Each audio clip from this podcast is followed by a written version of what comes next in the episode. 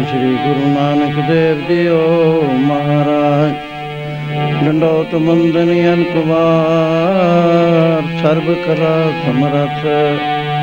ਡੋਲਨ ਤੇ ਰੱਖੋ ਪ੍ਰਭੂ ਨਾਨਕ ਦੇ ਕਰ ਹੱਥ। ਫਿਰਤ ਫਿਰਤ ਪ੍ਰਭ ਆਇਆ, ਪਰਿਆ ਤੋ ਸ਼ਰਨਾਏ ਨਾਨਕ ਕੀ ਪ੍ਰਭ ਬੇਨਤੀ, ਆਪਣੀ ਭਗਤੀ ਲਾਏ ਏਕੋ ਕਈਐ ਨਾਨਕਾ ਏਕੋ ਕਈਐ ਨਾਨਕਾ ਏਕੋ ਕਈਐ ਨਾਨਕਾ ਏਕੋ ਕਈਐ ਨਾਨਕਾ।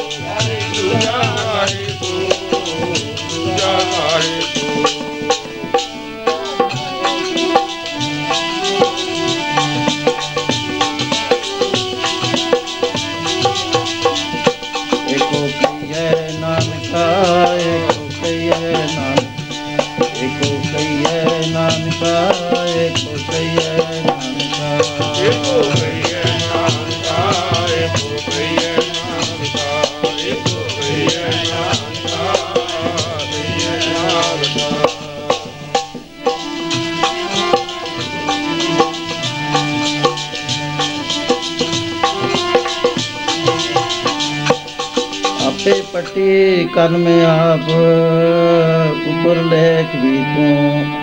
ਏਕੋ ਕਈਐ ਨਾਨਕਾ ਦੂਜਾ ਕਾਏ ਕੋ।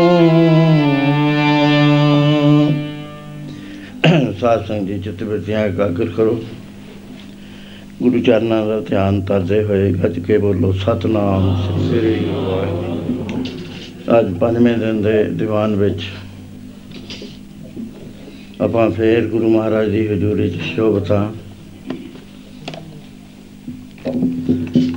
ਮਹਾਰਾਜ ਦਾ ਜੋ ਸਿਧਾਂਤ ਹੈ,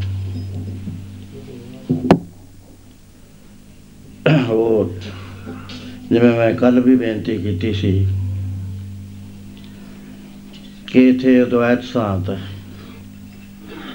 ਇਹਦੇ ਉੱਤੇ ਪੱਕੀ ਤਰ੍ਹਾਂ ਦੇ ਨਾਲ ਬਗੈਰ ਸੰਕੋਚ ਤੇ ਪੂਰੀ ਤਰ੍ਹਾਂ ਪਰਦਾ ਦੂਰ ਹੋ ਕੇ, ਹਨੇਰਾ ਦੂਰ ਹੋ ਕੇ ਪ੍ਰਤੱਖ ਰੂਪ ਦੇ ਵਿੱਚ ਦੇਖ ਲੈਣਾ ਕਿ ਇੱਥੇ ਪਰਮੇਸ਼ਰ ਤੋਂ ਬਗੈਰ ਹੋਰ ਕੋਈ ਨਹੀਂ ਹੈ। ਇਸ ਨੂੰ ਨਾਮ ਪ੍ਰਾਪਤੀ ਆਖਿਆ ਜਾਂਦਾ ਹੈ, ਵੀ ਨਾਮ ਪ੍ਰਾਪਤ ਹੋ ਗਿਆ। ਇਹਦੇ ਪਰਦੇ ਕੱਟ ਕੇ ਪੰਜ ਤਰ੍ਹਾਂ ਦੇ ਪਰਦੇ ਆਦਮੀ ਦੇ ਉੱਤੇ ਪਏ ਹੋਏ ਨੇ। ਮਹਾਂਪੁਰਸ਼ ਕਥਾਕਾਰ ਸੁਣਾਉਂਦੇ ਹੀ ਰਹਿੰਦੇ ਨੇ ਤੁਹਾਨੂੰ। ਹੁਣੇ ਤੁਸੀਂ ਸੁਣਦੇ ਸੀ ਕਿ ਪਰਦਾ ਫਟਣ ਨਾਲ ਗੁਰੂ ਨੇ ਦੂਰ ਕਰਤਾ ਤੇ ਹੋਇਆ ਕਿ? ਜਿਸ ਸੱਪ ਤੋਂ ਅਸੀਂ ਡਰ ਰਹੇ ਸੀ, ਸਾਰੀ ਰਾਤ ਹਨੇਰੇ ਵਿੱਚ ਡਰੀ ਗਏ। ਉਹ ਜਦ ਪਰਦਾ ਫਟਿਆ ਕੀ ਦੇਖਦੇ ਆ ਵੀ ਇਹ ਤਾਂ ਰੱਸੀ ਪਈ ਹੈ ਸੱਪ ਹੈ ਹੀ ਨਹੀਂ ਸੀ। ਉਸ ਵੇਲੇ ਸਾਨੂੰ ਨਿਸ਼ਚਾ ਹੋ ਜਾਂਦਾ ਪੱਕੀ ਤਰ੍ਹਾਂ ਨਾਲ। ਇਸੇ ਤਰ੍ਹਾਂ ਜੇ ਮੈਂ ਇਹ ਬੇਨਤੀ ਕਰਾਂ, ਸਾਰਿਆਂ ਨੂੰ ਕਰਾਂ, ਸਭ- ਸਾਰਿਆਂ ਨੂੰ ਪਤਾ ਹੈ ਵੀ ਇੱਥੇ ਗੁਰੂ ਨਾਨਕ ਸਾਹਿਬ ਦਾ ਜੋ ਸਿਧਾਂਤ ਹੈ, ਮਤ ਹੈ, ਉਹ ਦਵੈਤ ਸਿਧਾਂਤ ਹੈ, ਇੱਥੇ ਦੂਜਾ ਨਹੀਂ ਕੋਈ ਵੀ ਹੈ। ਇੱਕੋ ਪਰਮੇਸ਼ਰ ਅਨੇਕਾਂ ਰੂਪਾਂ 'ਚ ਹੈ। ਗੁਰੂ ਦਸਵੇਂ ਪਾਤਸ਼ਾਹ ਬਹੁਤ ਖੋਲ ਖੋਲ ਕੇ ਦੱਸਦੇ ਨੇ। ਜਿਵੇਂ ਇੱਕ ਅੱਗ ਤੋਂ ਅਨੇਕਾਂ ਚੰਗਿਆੜੀਆਂ ਉੱਠਦੀਆਂ ਨੇ। ਉਹ ਫੇਰ ਅੱਗ ਦੇ ਵਿੱਚ ਆ ਕੇ ਫੇਰ ਸਮਾ ਜਾਂਦੀਆਂ। ਇੱਕ ਧੂੜ ਉੱਡਦੀ ਆ ਅਸਮਾਨਾਂ ਦੇ ਉੱਤੇ। ਉਹ ਧੂੜ ਫੇਰ ਸੈਟਲ ਹੋ ਜਾਂਦੀ ਹੈ ਧਰਤੀ ਦੇ ਉੱਤੇ ਹੀ। ਇਸ ਤਰ੍ਹਾਂ ਸਮੁੰਦਰ ਦੇ ਕੰਢੇ ਚਲੇ ਜਾਓ। ਵੱਡੀਆਂ ਵੱਡੀਆਂ ਲਹਿਰਾਂ ਆਉਣਗੀਆਂ, ਬਹੁਤ ਵੱਡੀਆਂ ਵੱਡੀਆਂ ਉੱਚੀਆਂ ਲਹਿਰਾਂ। ਉਹ ਜਾਂਦੀਆਂ ਕਿੱਥੇ ਨੇ? ਜਿਉਂ ਜਲ ਮੇ ਜਲ ਆਏ ਖਟਾਨਾ, ਤਿਉਂ ਜੋਤੀ ਸੰਗ ਜੋਤ ਸਮਾਨਾ। ਉਹ ਪਾਣੀ ਚੋਂ ਹੀ ਉੱਠੀਆਂ, ਪਾਣੀ 'ਚ ਹੋ ਗਈਆਂ ਸਾਵਲ ਇਸੇ ਤਰ੍ਹਾਂ ਮਹਾਰਾਜ ਕਹਿੰਦੇ ਵੀ ਇਹ ਜਿੰਨਾ ਕੁਝ ਨਜ਼ਰ ਆਉਂਦਾ ਨਾ ਇਹ ਵਾਹਿਗੁਰੂ ਦੇ ਵਿੱਚੋਂ, ਉਹਦੀ ਮਰਜ਼ੀ ਨਾਲ ਉਹਦੀ ਆਪਣੀ ਫਰੀ ਬਿਲ ਨਾਲ ਉੱਠਿਆ। ਉਹ ਕੋਈ ਦੂਜਾ ਨਹੀਂ ਉਹਨੂੰ ਰਹਿਣ ਦਿੱਤਾ। ਜੇ ਆਪਾਂ ਸਾਇੰਟੀਫਿਕਲੀ ਵਿਚਾਰ ਕਰੀਏ, ਹੋਰ ਡੂੰਘਾ ਜਾਈਏ, ਸਾਡੀ ਅਦਵੈਤ ਖਤਮ ਹੋ ਜਾਂਦੀ ਹੈ। ਉਹ ਇਹ ਹੈ ਕਿ ਇੱਕ ਬਾਡੀ ਦੇ ਅੰਦਰ 1400 ਖਰਬ ਸੈੱਲ ਲੱਗਿਆ ਹੈ ਕਿੰਨਾ ਛੋਟਾ ਹੋਣਾ ਹੈ, ਕੋਈ ਨਹੀਂ ਜਾਣ ਸਕਦਾ। ਪਹਿਲਾਂ ਐਟਮ ਹੈ, ਕਿੰਨਾ ਛੋਟਾ ਹੈ? ਉਹ ਕੱਲੇ ਕੱਲੇ ਦੇ ਵਿੱਚ ਵਾਹਿਗੁਰੂ ਹੈ, ਜੇ ਉਹਦਾ ਹਜ਼ਾਰ ਹਜ਼ਾਰ ਟੁਕੜਾ ਵੀ ਹੋਰ ਕਹਾਂ ਕਰ ਦਿੱਤਾ ਜਾਵੇ, ਉਹਦੇ 'ਚ ਵੀ ਵਾਹਿਗੁਰੂ ਹੈ। ਹੀਰੇ, ਮੈਟਰ ਕਿੱਥੇ ਜਾਂਦਾ ਹੈ? ਇਹ ਪਹਿਲਾਂ ਤਾਂ એનર્ਜੀ 'ਚ ਕਨਵਰਟ ਹੁੰਦਾ ਹੈ। ਉੱਥੇ ਮੈਂ ਗਿਆ, ਜਿੱਥੇ ਇਹ ਐਟਮ ਨੂੰ ਤੋੜਦੇ ਨੇ ਅਮਰੀਕਾ 'ਚ। 50 ਮੀਲ ਦੀ ਥੱਲੇ ਇੱਕ ਬੱਲੀ, ਬਹੁਤ ਵੱਡੀ ਪਾਈਪ ਵੀ ਵਿਛੀ ਹੋਈ ਹੈ। 1 ਲੱਖ ਅੱਸੀ ਹਜ਼ਾਰ ਮੀਲ ਤੇ ਇੱਕ ਸੈਕਿੰਡ 'ਚ ਜਾਂਦਾ ਉਹ ਐਟਮ ਉਹ ਤੋੜ ਦਿੰਦੇ ਨੇ, ਉਹ ਤੋੜਨ ਤੋਂ ਬਾਅਦ ਹਾਲੇ ਕਹਿੰਦੇ ਪਤਾ ਨਹੀਂ ਸਾਨੂੰ ਲੱਗਿਆ ਵੀ ਉਹ ਜਾਂਦਾ ਕਿੱਥੇ ਹੈ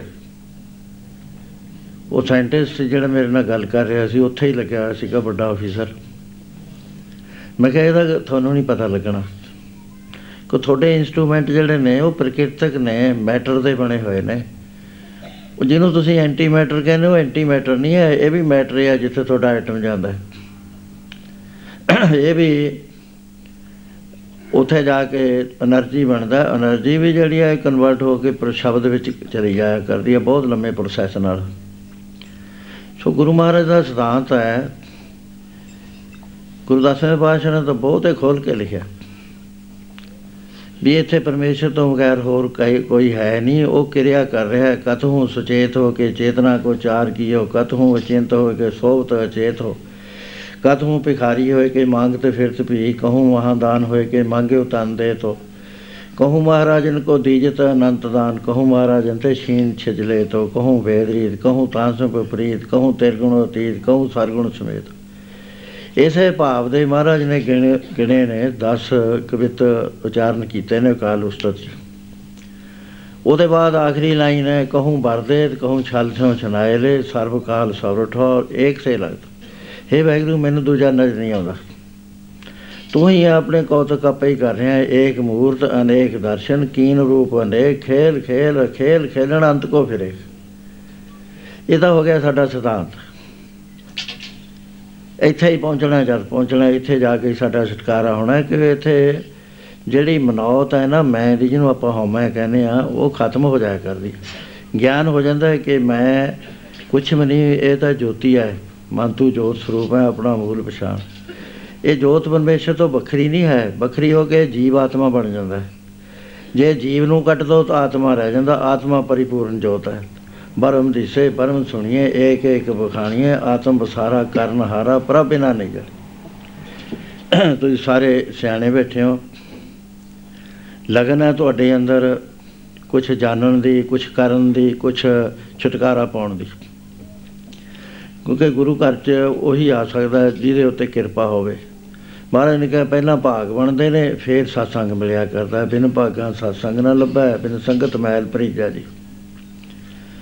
ਸੋ ਇਹ ਸਿਧਾਂਤ ਨੂੰ ਜੇ ਸਾਡੇ ਨਿਸ਼ਾਨੇ 'ਚ ਰਹੇ ਨਾ, ਬਹੁਤ ਸਾਰੇ ਸਾਡੇ ਪ੍ਰੋਬਲਮ ਜ਼ਿੰਦਗੀ ਦੇ ਇੱਕਦਮ ਦੂਰ ਹੋ ਸਕਦੇ ਨੇ, ਫਿਰ ਅਸੀਂ ਆਪਣੇ ਨਿਸ਼ਾਨੇ ਤੇ ਬਹੁਤ ਨੇੜੇ ਆ ਸਕਦੇ। ਜੇ ਅਸੀਂ ਇੱਥੇ ਸਾਡੇ ਮਨ 'ਚ ਨਹੀਂ ਆਉਂਦਾ ਲਾਈਟ ਹੈ ਸਾਡੇ ਅੰਦਰ ਨਹੀਂ ਆਉਂਦੀ, ਫੇਰ ਨਹੀਂ। ਇੱਥੇ ਇੱਕ ਬੜੀ ਭਾਰਾ, ਬੜੀ ਭਾਰੀ ਇੱਥੇ ਚੇਤਾਵਨੀ ਹੈ। ਉਹ ਇਹ ਕਿ ਜੇ ਕੱਚਾ ਬੰਦਾ ਕਹਿਣ ਲੱਗ ਜੇ ਨਾ, ਇਹ ਸਾਰੇ ਪਰਮੇਸ਼ਰ ਹੈ, ਬੋਲਦਾ ਤਾਂ ਸੱਚ ਹੈ। ਲੇਕਿਨ ਉਹ ਸੱਚ ਦੀ ਉਹਨੂੰ ਗਿਆਤ ਨਹੀਂ ਹੈ, ਅੰਦਰੋਂ ਵਿਸ਼ਵਾਸ ਨਹੀਂ ਹੈ। ਉਹ ਜੇ ਅਹੰ ਬ੍ਰਹਮਸਮੀ ਕਹੇ ਨਾ, ਮੈਂ ਹੀ ਬ੍ਰਹਮ ਹਾਂ। ਉਹ ਬਾਡੀ ਦੇ ਵਿੱਚ ਹੋ ਕੇ ਬੋਲਦਾ, ਆਪਣੀ ਵੱਖਰੀ ਹਸਤੀ ਹਉਮੈ ਦੇ ਸਰਕਲ 'ਚ ਹੋ ਕੇ ਬੋਲਦਾ। ਜਿਹੜਾ ਸਰਕਲ ਤੋਂ ਬਾਹਰ ਹੋ ਜਾਂਦਾ, ਉਹਨੂੰ ਕਹਿਣ ਦੀ ਲੋੜ ਹੀ ਨਹੀਂ। ਮੈਂ ਬ੍ਰਿਆਮ ਸਿੰਘ ਮੈਂ ਕਿਉਂ ਬਾਰ-ਬਾਰ ਕਹੀ ਜਾਂ ਮੈਂ ਬ੍ਰਿਆਮ ਸਿੰਘ ਹਾਂ ਬ੍ਰਿਆਮ ਸਿੰਘ ਹਾਂ? ਮੈਨੂੰ ਤਾਂ ਪਤਾ ਹੈ। ਸੋ ਇਹ ਥੋੜਾ ਜਿਹਾ ਫ਼ਰਕ ਹੈ, ਗੁਰੂ ਸਾਹਿਬ ਨੇ ਨਹੀਂ ਪ੍ਰਵਾਨ ਕਰਿਆ, ਸਿੱਧੀ ਡਾਇਰੈਕਟ ਟਾਕ ਭਾਈ ਕਾਨਾ ਸਾਹਿਬ ਭਗਤ ਕਾਨਾ ਜੀ ਆਏ ਸੀ? ਗੁਰੂ ਪੰਜਵੇਂ ਪਾਤਸ਼ਾਹ ਪਾਸ ਆਪਣੀ ਬਾਣੀ ਦਰਜ ਕਰਾ ਮਹਾਰਾਜ ਕਹਿੰਦੇ ਕਾਨਾ ਇਹ ਕਲਯੁਗ ਦੇ ਵਿੱਚ ਨਹੀਂ ਜੀਵਾਂ ਨੂੰ ਇਹ ਦੂਸ਼ਿਤ ਕਰ ਦੇਗੀ? ਇਹ ਗਿਆਨ ਜਿਹੜਾ ਹੈ, ਉਹ ਉਹਨਾਂ ਵੇਲਿਆਂ 'ਚ ਸੀਗਾ, ਜਿਸ ਵਕਤ ਬੁੱਧੀ ਬਹੁਤ ਉੱਚੀ ਸੀ, ਨਿਰਮਲ ਸੀ, ਸਾਤਕੀ ਸੀ।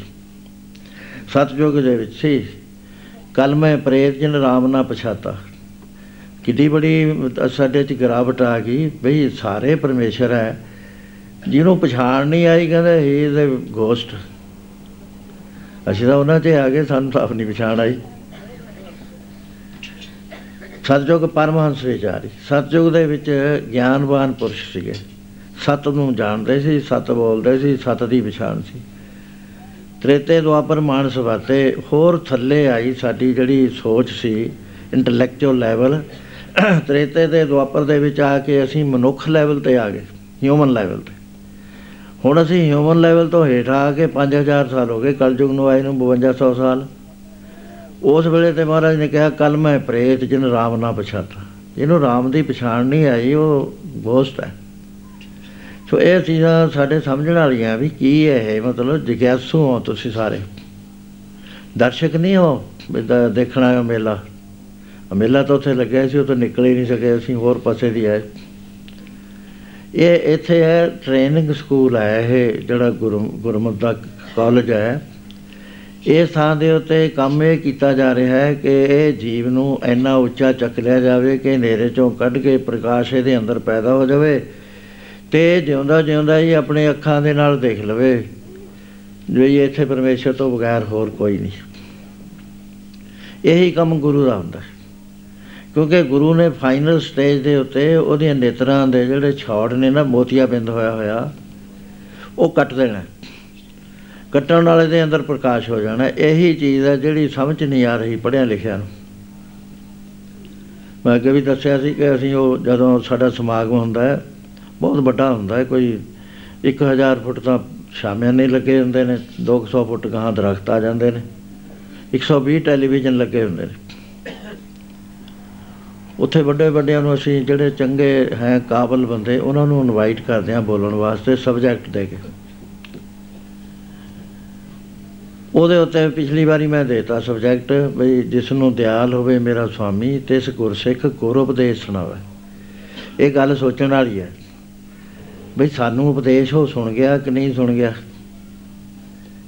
ਦਿਆਲ ਸੈਕੰਡ ਜਿਹੜਾ ਸੀਗਾ ਦਿਆਲਤਾ ਦਾ ਐਕਸ਼ਨ ਉਹ ਗੁਰੂ ਤੋਂ ਆ ਗਿਆ ਕਿ ਨਹੀਂ ਆ ਗਿਆ? ਕਿਉਂਕਿ ਪਹਿਲਾਂ ਤਾਂ ਸਾਧਨ ਬਖ ਦੱਸਿਆ ਇਹ ਸ਼ਬਦ 'ਚ। ਸਾਧਨ ਦੇ ਬਾਅਦ ਫਿਰ ਦਿਆਲਤਾ ਦਾ ਆਉਂਦਾ ਹੈ ਪਾਰਟ ਸਾਧਨ ਇਹ ਹੈ, ਗੁਰ ਸਤਿਗੁਰ ਕਾ ਜੋ ਸਿੱਖ ਖਾਏ, ਸੋ ਭਲ ਕੇ ਉਠ, ਹਰ ਨਾਮ ਤੇ ਆਵੇ। ਸਾਰੇ ਜਾਣਦੇ ਹੋ? ਲੇਕਿਨ ਅੱਗੇ ਜਾ ਕੇ ਜਿਹੜੇ ਸਾਸਗਰਾਸ ਤੇ ਆਉਂਦੇ ਨੇ, ਪਰਮੇਸ਼ਰ ਦਾ ਨਾਮ ਨਹੀਂ ਵਿਸਰਦਾ। ਉਹਦੇ ਉੱਤੇ ਦਿਆਲ ਹੋ ਜਾਂਦਾ ਸਤਿਗੁਰੂ, ਚਾਹੇ ਵਿਜ਼ੀਬਲ ਹੈ, ਚਾਹੇ ਇਨਵਿਜ਼ੀਬਲ ਹੈ, ਇਸ ਗੱਲ ਦਾ ਨਹੀਂ ਕਰਨਾ ਵੀ ਆ ਕੇ ਸਾਨੂੰ ਸਰੀਰ ਧਾਰ ਕੇ ਦੱਸਣਗੇ। ਨਾ ਇਹ ਗੁਰੂ ਗ੍ਰੰਥ ਸਾਹਿਬ ਚੋਂ ਹੀ ਤੁਹਾਡੇ ਉਹ ਆਟੋਮੈਟਿਕਲੀ ਸਮਝ ਆ ਜਾਏਗੀ, ਉਹ ਗੱਲ ਜਿਹੜੀ ਤੇ ਤੁਸੀਂ ਮੰਜ਼ਲ ਤੇ ਪਹੁੰਚੇ ਹੋ। ਸ਼ੱਕ 'ਚ ਨਹੀਂ ਪੈਣਾ ਚਾਹੀਦਾ। ਫੇਰ ਇਹ ਹੈ, ਗੁਰੂ ਹਜ਼ਾਰਾਂ ਥਾਵਾਂ ਤੇ ਬੋਲਦਾ ਹੈ। ਇਹ ਵੀ ਥਿਉਰੀ ਸਮਝ ਲੈਣੀ ਚਾਹੀਦੀ ਹੈ।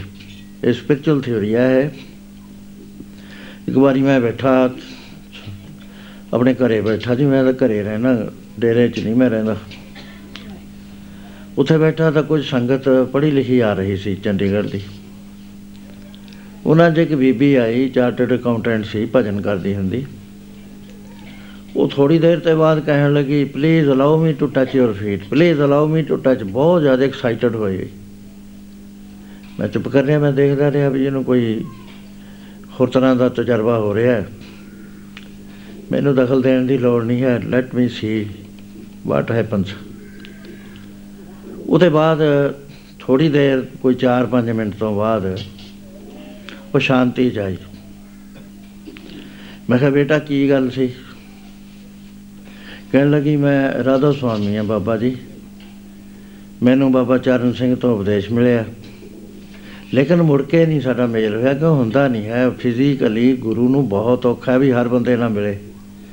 ਉਹ ਵੀ ਇਹੀ ਕਹਿੰਦੇ ਨੇ ਵੀ ਸਾਡੀਆਂ ਪੁਸਤਕਾਂ ਪੜ੍ਹ ਲਓ। ਮੈਂ ਕਿਹਾ ਜੇ ਪੁਸਤਕਾਂ ਨੇ ਫਿਰ ਗੁਰੂ ਗ੍ਰੰਥ ਸਾਹਿਬ ਤਾਂ ਪੱਕੀ ਬਾਣੀ ਆ ਨਾ, ਫਿਰ ਇਹਦੇ ਤੋਂ ਤੁਸੀਂ ਕਿਉਂ ਜਾਂਦੇ ਹੋ ਦੂਰ? ਕਿਸੇ ਨੂੰ ਵੀ ਨਹੀਂ ਜਾਣਾ ਚਾਹੀਦਾ ਸਰਵ ਸਾਂਝੀ ਬਾਣੀ ਹੈ। ਹਰ ਬੰਦੇ ਦਾ ਉਧਾਰ ਕਰਦੀ ਹੈ। ਮੈਂ ਕਿਹਾ ਕੀ ਗੱਲ ਹੋਈ ਸੀ? ਕਹਿਣ ਲੱਗੀ ਜਦ ਮੈਂ ਆਈ, ਮੈਂ ਰਸਤੇ 'ਚ ਸੋਚਦੀ ਆਉਂਦੀ ਸੀ ਵੀ ਆਹ ਜਿਹੜੀਆਂ ਅਵਸਥਾਵਾਂ ਨੇ ਨਾਮ ਦੀਆਂ, ਉਹ ਇੱਕ ਵਾਰੀ ਤਾਂ ਉਹਨਾਂ ਨੇ ਫਿਜ਼ੀਕਲੀ ਮੈਨੂੰ ਦੱਸਿਆ ਸੀ, ਲੇਕਿਨ ਮੈਂ ਭੁੱਲ ਗਈ। ਕਹਿੰਦੀ, ਮੈਂ ਜਦ ਆ ਕੇ ਇੱਥੇ ਬੈਠੀ ਤੁਹਾਡੇ ਇੱਥੇ ਸਾਰਿਆਂ 'ਚ, ਕਹਿੰਦੀ, ਤੁਸੀਂ ਉਹੀ ਗੱਲ ਸ਼ੁਰੂ ਕਰ ਲਈ। ਇਹਨੂੰ ਕਈ ਤਾਂ ਕਹਿਣਗੇ ਵੀ ਅੰਤਰਜਾਮਤਾ ਅੰਤਰਜਾਮਤਾ ਨਹੀਂ ਸੀ, ਉਹ ਮੈਂ ਤੇ ਤਾਂ ਫੋਰਸੀ ਵਾਲੀ ਗੱਲ ਕਰਾਈ ਗਈ। ਕਹਿਣ ਲੱਗੀ, ਮੈਂ ਥੋੜੀ ਦੇਰ ਬਾਅਦ ਕੀ ਦੇਖਦੇ ਆ ਤੁਹਾਡੀ ਸ਼ਕਲੇ ਬਦਲ ਗਈ। ਤੇ ਮੇਰੇ ਗੁਰੂ ਆ ਗਏ। ਮੈਂ ਉਸ ਵੇਲੇ ਕਿਹਾ ਮਾਈ ਗੁਰੂ ਮਾਈ ਗੁਰੂ। ਇਹ ਇੱਕ ਸਾ- ਉਹਨਾਂ ਮਹਾਤਮਾ ਦੇ ਵਿੱਚ ਹੀ ਉਹ ਗੱਲ ਹੋ ਜਾਂਦੀ ਹੈ, ਜਿਹੜੇ ਦੁਆਇਤਵਾਦੀ ਨਾ ਹੋਣ। ਜਿਨ੍ਹਾਂ ਦੇ ਅੰਦਰ ਇਹ ਹੁੰਦਾ ਹੈ ਕਿ ਪਰਮੇਸ਼ਰ ਹੈ, ਇੱਥੇ ਹੋਰ ਕੋਈ ਨਹੀਂ ਹੈ। ਇੱਕ ਵਾਰੀ ਮੈਂ ਬੈਠਾ ਤਾਂ ਜਨਰਲ ਸੂਦਨ, ਸਰਵਿੰਗ ਜਨਰਲ ਸੀ। ਉੱਥੇ ਬਹੁਤ ਸਾਰੀਆਂ ਬੀਬੀਆਂ ਬੈਠੀਆਂ ਸੀ ਮਿਲਟਰੀ ਹਾਈ ਰੈਂਕ ਦੀਆਂ। ਮੈਨੂੰ ਵੀ ਉੱਥੇ ਬੁਲਾ ਲਿਆ, ਜਾਂ ਮੈਂ ਕੁਦਰਤੀ ਚਲਿਆ ਗਿਆ, ਮੈਨੂੰ ਇਹਦਾ ਨਹੀਂ ਪਤਾ। ਉਹ ਜਦ ਵਚਨ ਹੋਏ ਵਚਨ ਕਰਦੇ ਜਿਹੜੇ ਜਨਰਲ ਸੂਰਨ ਦੀ ਮਿਸਿਸ ਸੀ ਉਹ ਇੱਕਦਮ ਉੱਠ ਕੇ ਆ ਗਈ ਕੁਰਸੀਆਂ ਤੇ ਬੈਠੇ ਸੀ ਸਾਰੇ। ਮਾਈ ਗੁਰੂ ਮਾਈ ਗੁਰੂ ਮਾਈ ਗੁਰੂ ਕਹੀ। ਮੈਂ ਕਿਹਾ ਵੀ ਇਹਨੂੰ ਵੀ ਕੋਈ ਨਾ ਕੋਈ ਗੱਲ ਦਿਸ ਰਹੀ ਹੈ। ਉਹਦੇ ਬਾਅਦ ਜਦੋਂ ਸ਼ਾਂਤ ਹੋ ਗਈ ਮੈਂ ਉਹਨੂੰ ਕਿਹਾ ਵੀ ਦੇਖ ਮੈਂ ਕਿਹਾ, ਬੇਟਾ ਕੀ ਗੱਲ ਸੀ? ਕਹਿਣ ਲੱਗੀ ਬਾਬਾ ਜੀ ਮੈਂ ਜਦ ਤੁਹਾਡੇ ਵੱਲ ਝਾਕੀ ਤੁਸੀਂ ਅਚਾਨਕ ਉਹ ਬਚਨ ਕਹਿਣਾ ਸ਼ੁਰੂ ਕਰ ਦਿੱਤਾ ਜਿਹੜਾ ਮੇਰੇ ਗੁਰੂ ਇਹ ਸਤਿਆ ਸਾਈਂ ਨਹੀਂ ਦੂਜਾ ਸਾਈਂ ਜਿਹੜਾ ਸੀ ਸਾਈਂ ਬਾਬਾ। ਉਸ ਨੇ ਮੈਨੂੰ ਰਾਜਸਥਾਨ ਚ ਆ, ਉਹਦਾ ਹੈੱਡਕੁਆਟਰ ਕਹਿੰਦੀ ਉਸ ਨੇ ਮੈਨੂੰ ਇਹ ਗੱਲਾਂ ਕਹੀਆਂ ਸੀ ਤੇ ਸੇਮ ਟੂ ਸੇਮ ਮੇਰੇ ਮਨ ਚ ਸੀ ਬਈ ਕੋਈ ਉਹ ਗੱਲ ਸੁਣਾ ਦੇਵੇ। ਉਹ ਜਾਂਦੇ ਨਹੀਂ ਹੁੰਦੇ ਮਹਾਪੁਰਸ਼ ਗੁਰੂ ਤਾਂ ਜਾਂਦੇ ਹੀ ਨਹੀਂ ਕਿਤੇ। ਪਰਮ ਪਰਮ ਗਿਆਨੀ ਕਦੇ ਮਰਦਾ ਨਹੀਂ ਹੈ ਪਰਮ ਗਿਆਨੀ ਸਤ ਜੀਵ ਹੈ, ਨਹੀਂ ਮਰਦਾ। ਕਿਉਂਕਿ ਜੋਤ ਹੈ, ਜੋਤ ਨੇ ਤਾਂ ਮਰਨਾ ਨਹੀਂ। ਦੂਜਾ ਸਾਨੂੰ ਭੁਲੇਖਾ ਹੀ ਰਹਿੰਦਾ ਹੈ। ਅਸੀਂ ਆਪਣੇ ਤਰੀਕੇ ਨਾਲ ਸੋਚਦੇ ਹਾਂ ਵੀ ਉਹ ਜੋਤ ਕੋਈ ਵੱਖਰੀ ਹੋਣੀ ਹੈ। ਵੱਖਰੀ ਨਹੀਂ, ਉਹ ਸਾਧ ਸੰਗਤ ਜੀ ਵਾਹਿਗੁਰੂ ਹੁੰਦਾ ਹੈ। ਜਿਹੜਾ ਵਾਹਿਗੁਰੂ ਸਮਾ ਗਿਆ ਵਾਹਿਗੁਰੂ, ਤੁਸੀਂ ਕਿਸੇ ਭਾਵਨਾ ਨਾਲ ਦੇਖ ਲਓ ਵਾਹਿਗੁਰੂ। ਜਿਹੇ ਜੀ ਸ਼ਕਲ 'ਚ ਦੇਖਣਾ ਚਾਹੁੰਦੇ ਹੋ, ਗੁਰੂ ਨਾਨਕ ਸਾਹਿਬ ਦੇਖਣਾ ਚਾਹੁੰਦੇ ਹੋ, ਗੁਰੂ ਨਾਨਕ ਸਾਹਿਬ ਵਾਹਿਗੁਰੂ ਹੈ। ਵੱਖਰੇ ਗੁਰੂ ਨਾਨਕ ਸਾਹਿਬ ਨੇ ਨਹੀਂ ਮਿਲਣਾ, ਵਾਹਿਗੁਰੂ ਨੇ ਮਿਲਣਾ ਤੁਹਾਨੂੰ ਉਹਨਾਂ ਦੇ ਰੂਪ ਵਿੱਚ, ਕਿਉਂਕਿ ਦੋ ਨਹੀਂ ਸੀਗੇ ਉਹ। ਉਹ ਆਪ ਹੀ ਸੀ, ਪਹਿਲਾਂ ਤੋਂ ਹੀ ਆਪ ਸੀਗੇ। ਸੋ ਇਹ ਸਿਧਾਂਤ ਹੈ ਸਾਧ ਸੰਗਤ ਜੀ, ਇਹਦੇ ਵਾਸਤੇ ਤਿੰਨ ਸਾਧਨ ਨੇ ਬੜੇ ਜ਼ਰੂਰੀ। ਤੇ ਤਿੰਨ ਸਾਡੇ ਤਰੀਕੇ ਨੇ ਦੁਨੀਆ 'ਚ ਵੀ ਅਸੀਂ ਕਿਵੇਂ ਰਹਿਣਾ ਹੈ। ਸਾਡਾ ਹੈਗਾ ਰਹਿਣ ਦਾ ਜਿਹੜਾ ਕੋਡ ਹੈ ਨਾ, ਉਹ ਹੈ ਬਰਤਨ ਬੈਰਾਗ ਅਟੈਚਮੈਂਟ ਨਹੀਂ, ਕਾਸੇ 'ਚ ਵੀ ਕਰਨੀ, ਵੈਰਾਗ 'ਚ ਰਹਿਣਾ ਡਿਟੈਚਡ ਰਹਿਣਾ ਹਰ ਚੀਜ਼ ਤੋਂ। ਪਕੜ ਵਿੱਚ ਨਹੀਂ ਆਉਣਾ। ਕਿਸੇ ਚੀਜ਼ ਦਾ ਵੀ ਪਕੜ ਵਿੱਚ ਨਹੀਂ ਆਉਣਾ, ਪਕੜਾਂ ਲਾ ਦੇਣੀਆਂ ਨੇ ਹੌਲੀ ਹੌਲੀ ਸਾਰੀਆਂ ਜਿੰਨੀਆਂ ਹੈ। ਤੇ ਦੂਸਰਾ ਹੁੰਦਾ ਹੈ, ਮੁੱਖ ਭਗਤੀ। ਜਿਹੜਾ ਸਾਡਾ ਕਰਮ ਹੈ, ਉਹ ਡਿਵੋਸ਼ਨ ਹੈ। ਗੁਰੂ ਦੇ ਦਰ ਆਉਣਾ ਨਾਮ ਜਪਣਾ, ਬੰਦਗੀ ਕਰਨੀ, ਕੀਰਤਨ ਸੁਣਨਾ, ਕੀਰਤਨ ਕਰਨਾ, ਉਥੇ ਗਿਆਨੀ ਨਹੀਂ ਬਣਨਾ ਹੈਗਾ ਵੀ ਮੈਂ ਤਾਂ ਜੀ, ਮੈਨੂੰ ਤਾਂ ਪਤਾ ਲੱਗ ਗਿਆ, ਹੁਣ ਨਹੀਂ ਮੈਨੂੰ ਲੋੜ।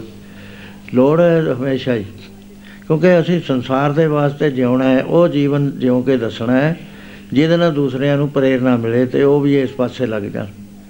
ਸੋ ਸਾਡਾ ਜੋ ਹੈ ਬਰਤਨ ਬੈਰਾਗ ਹੈ ਤੇ ਸਾਡੇ ਨਿਸ਼ਚੈ ਵਿੱਚ ਭਗਤੀ ਹੈ ਡਿਵੋਸ਼ਨ ਪਿਆਰ। ਗੁਰੂ ਮਹਾਰਾਜ ਨੇ ਕਿਹਾ, ਸਾਚ ਕਹੂੰ, ਸੁਣ ਲਿਓ, ਸਵਾ ਜਿਨ ਪ੍ਰੇਮ ਕੀਓ, ਤਿਨ ਹੀ ਪ੍ਰਾਪਤ ਹੈ ਤੀਸਰਾ ਸਾਡੇ ਨਿਸ਼ਚੈ ਚ ਹੈ ਗਿਆਨ, ਚਾਹੇ ਗਿਆਨ ਪ੍ਰਾਪਤ ਹੋਇਆ, ਚਾਹੇ ਨਾ ਹੋਇਆ।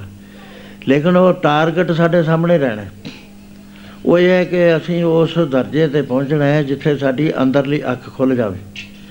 ਅੰਦਰਲੀ ਅੱਖ ਨੂੰ ਦੇਵ ਨੇਤਰ ਕਹਿੰਦੇ ਨੇ। ਉਹ ਜਦੋਂ ਦੇਵ ਨੇਤਰ ਖੁੱਲ ਜਾਂਦੇ ਨੇ, ਮਹਾਰਾਜ ਕਹਿੰਦੇ ਨੇਤਰੋ ਮੇਰਿਓ ਹਤੋਂ ਮੈਂ ਜੋ ਧਰੀ, ਹਰ ਬਿਨ ਵਰਨਾ ਦੇਖੋ ਕੋਈ। ਹਰ ਬਿਨ ਵਰਨਾ ਦੇਖੋ ਕੋਈ, ਨਦਰੀ ਹਰ ਨਿਹਾਰ ਲਿਆ। ਇਹ ਵਿਸ ਸੰਸਾਰ ਤੁਮ ਦੇਖਦੇ, ਇਹ ਹਰ ਕਾ ਰੂਪ ਹੈ, ਹਰ ਰੂਪ ਨਦਰੀ ਆਇਆ। ਕਿੱਡੀ ਬੜੀ ਮਹਾਰਾਜ ਨੇ ਗੱਲ ਕਹੀ। ਉਹ ਕਹਿੰਦੇ, ਹਰ ਦਾ ਰੂਪ ਹੈ, ਅਸੀਂ ਕੋਈ ਥਿਓਰਟੀਕਲੀ ਇਹ ਗੱਲ ਨਹੀਂ ਕਹਿ ਰਹੇ।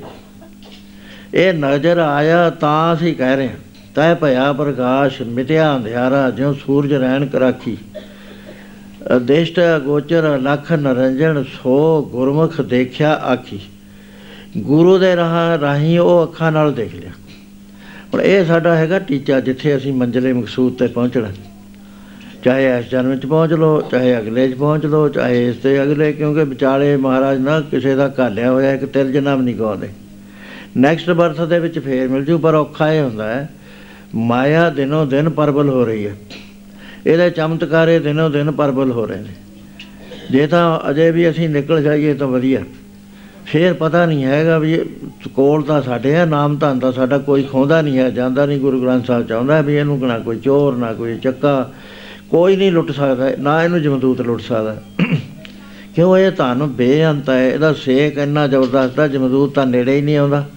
ਨਾਮ ਸੁਣਤ ਜਮ ਦੂਰੋਂ ਭਾਗੇ ਇਹ ਲੁੱਟਿਆ ਨਹੀਂ ਜਾਂਦਾ ਹਰੀ ਧਨ ਇਹ ਫੇਰ ਉਵੇਂ ਜਿਵੇਂ ਜਿਵੇਂ ਬੈਂਕ ਬੈਲੈਂਸ ਹੁੰਦਾ ਸੁੱਤੇ ਪਏ ਅਸੀਂ ਉੱਠ ਕੇ ਸਵੇਰੇ ਦੇਖੀਏ ਫੇਰ ਵੀ ਉਹ ਕਾ- ਸਾਡੀ ਸਾਰੀ ਜ਼ਿੰਦਗੀ 'ਚ ਬੈਂਕ ਬੈਲੈਂਸ ਕਾਇਮ ਰਹਿੰਦਾ ਇਸੇ ਤਰ੍ਹਾਂ ਦੇ ਨਾਲ ਲਾਈਫ ਦਾ ਲਾਈਫ ਸਾਡਾ ਜਪਿਆ ਹੋਇਆ ਨਾਮ ਸੰਸਕਾਰ ਬਣਦਾ ਤੁਰਿਆ ਜਾਂਦਾ ਹੈ। ਭਾਗ ਬਣਦਾ ਤੁਰਿਆ ਜਾਂਦਾ ਹੈ। ਲੇਕਿਨ ਉਹ ਡਿਸਟਰੋਏ ਨਹੀਂ ਹੁੰਦਾ ਹੈਗਾ ਕੋਈ ਗੁਰੂ ਦੀ ਸੰਗਤ ਕੀਤੀ ਹੋਈ ਸੱਚਮੁੱਚ ਜਾਗ ਕੇ ਇਹ ਵੀ ਕਿਤੇ ਨਹੀਂ ਜਾਇਆ ਕਰਦੀ ਇਹਦਾ ਫਲ ਹੁੰਦਾ ਹੈ, ਕਈ ਕੋਟਕ ਜਗ ਫਲਾਂ ਸੁਣ ਗਾਵਣ ਹਾਰੇ RAM ਜਿੱਥੇ ਬ੍ਰਹਮ ਦੀ ਵਿਚਾਰ ਹੋਵੇ, ਪਰਮੇਸ਼ਰ ਦੀ ਵਿਚਾਰ ਹੋਵੇ, ਉਹਨੂੰ ਜਿਹੜੇ ਸੁਣਦੇ ਨੇ, ਕਈ ਕਰੋੜ ਜਗਾਂ ਦਾ ਫਲ ਪ੍ਰਾਪਤ ਹੋ ਜਾਇਆ ਕਰਦਾ। ਸੋ ਇਸ ਕਰਕੇ ਨਿਰਾਸ਼ਾਵਾਦ ਚ ਨਹੀਂ ਆਉਣਾ ਚਾਹੀਦਾ।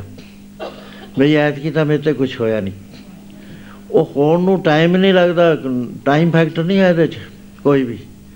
ਲੇਕਿਨ ਇਹ ਹੈ ਕੁਝ ਬਹੁਤ ਲੰਮੀ ਚੌੜੀ ਫਿਲਾਸਫੀ ਹੈ ਇਹ। ਵੀ ਪਰਮੇਸ਼ਰ ਦੀ ਦਇਆ ਹੋ ਜਾਵੇ। ਦਇਆ ਕਿਵੇਂ ਹੁੰਦੀ ਹੈ? ਹੁਣੇ ਤੁਸੀਂ ਸੁਣਦੇ ਸੀ ਵੀ ਉਹ ਕਰਮ ਕਰੋ, ਜਿਹਦੇ ਨਾਲ ਦਇਆ ਹੋ ਜਾਏ। ਜੇ ਕਰਮ ਮੈਂ ਧਾਰ ਕੇ ਕਰਦਾ, ਫੇਰ ਨਹੀਂ ਦਇਆ ਹੋਇਆ ਕਰਦੀ। ਇਹ ਬੜਾ ਔਖਾ ਪ੍ਰੋਸੈਸ ਹੈ। ਸੋ ਇੱਥੇ ਤੱਕ ਪਹੁੰਚਣ ਵਾਸਤੇ ਸਾਡਾ ਮਾਰਗ ਹੈ ਨਾਮ ਮਾਰਗ। ਨਾਮ ਮਾਰਗ ਤੇ ਚੱਲ ਕੇ ਅਸੀਂ ਜਿਉਣਾ ਕਿਵੇਂ ਹੈ, ਇਹ ਮੈਂ ਤਿੰਨ ਚਾਰ ਦਿਨ ਦਾ ਬਾਰ-ਬਾਰ ਰਿਪੀਟ ਕਰ ਰਿਹਾ। ਤੇ ਇੱਕ ਐਸਾ ਗੁਰੂ ਘਰ ਦੇ ਵਿੱਚ ਰੋਸ਼ਨ ਮਨਾਰਾ ਹੈ ਇੱਕ ਜੀਵਨ। ਜਿਹਨੂੰ ਜੇ ਅਸੀਂ ਵਿਚਾਰੀਏ ਤਾਂ ਪਤਾ ਜਨ, ਲੱਗ ਜਾਂਦਾ ਹੈ। ਇੱਕ ਮਹਾਰਾਜ ਤੋਂ ਹੁੰਦੀ ਹੈ, ਸੱਚੋ ਔਰ ਹੈ ਸਭ ਕੋ ਉੱਪਰ ਸੱਚ ਆਚਾਰ। ਰੀਅਲਾਈਜੇਸ਼ਨ ਤੱਕ ਤੇ ਪਹੁੰਚ ਗਏ। ਹੁਣ ਜ਼ਿੰਦਗੀ 'ਚ ਕਿਵੇਂ ਜਿਉਣਾ ਹੈ? ਇਹਦੇ 'ਚ ਗੁਰਮੁਤ ਦੇ ਅੰਦਰ ਬਹੁਤ ਬਰੀਕੀ ਨਾਲ ਵਿਚਾਰੋ ਇੱਥੇ ਫ਼ਰਕ ਹੈ ਥੋੜਾ ਲਾਈਫ ਦੇ ਅੰਦਰ। ਬਾਕੀ ਬਾਕੀ ਨੂੰ ਵੀ ਮੈਂ ਮਾੜਾ ਨਹੀਂ ਕਹਿੰਦਾ, ਠੀਕ ਆ, ਉਹਨਾਂ ਦਾ ਆਪਣਾ ਤਰੀਕਾ ਹੈ, ਪਹੁੰਚਦੇ ਨੇ ਇਸਲਾਮ ਵਾਲੇ ਵੀ ਪਹੁੰਚਦੇ ਨੇ ਦੂਏ ਵੀ ਪਹੁੰਚਦੇ ਨੇ। ਪਹੁੰਚਦੇ ਹੀ ਤੁਰੇ ਹੀ ਆਏ ਨੇ ਖਬਰਾਂ ਕਦੀ ਦੁਨੀਆ ਬਣੀ ਹੈ ਇਹਦਾ ਤਾਂ ਪਤਾ ਹੀ ਨਹੀਂ ਲੱਗਦਾ ਵੀ ਕਦ ਕਦੋਂ ਸ਼ੁਰੂ ਹੋਈ ਆ ਕਿੰਨਾ ਕੁ ਚਿਰ ਰਹਿਣਾ ਹੈ। ਇਹ- ਇਹਦੇ ਵਿੱਚ ਪਰਮੇਸ਼ਰ ਨੇ ਉਧਾਰ ਕਰਨ ਦਾ ਤਰੀਕਾ ਰੱਖਿਆ ਹੀ ਹੋਇਆ। ਲੇਕਿਨ ਗੁਰਮਤਿ ਦੇ ਵਿੱਚ ਫ਼ਰਕ ਹੈ ਵੀ ਰੀਅਲਾਈਜੇਸ਼ਨ ਤੋਂ ਬਾਅਦ ਜਿਉਣਾ ਕਿਵੇਂ ਹੈ ਸੰਸਾਰ 'ਚ? ਫਿਰ ਉਹ ਕਿਵੇਂ ਜਿਉਂਦਾ ਹੈ ਕਿਵੇਂ ਵਰਤਾਓ ਕਰਦਾ ਹੈ, ਜਿਹੜਾ ਰੀਅਲਾਈਜ਼ਡ ਹੋ ਜਾਂਦਾ ਉਹਦਾ ਹੈ ਕਿ ਸੱਚੋ ਔਰੇ ਸਭ ਕੋ।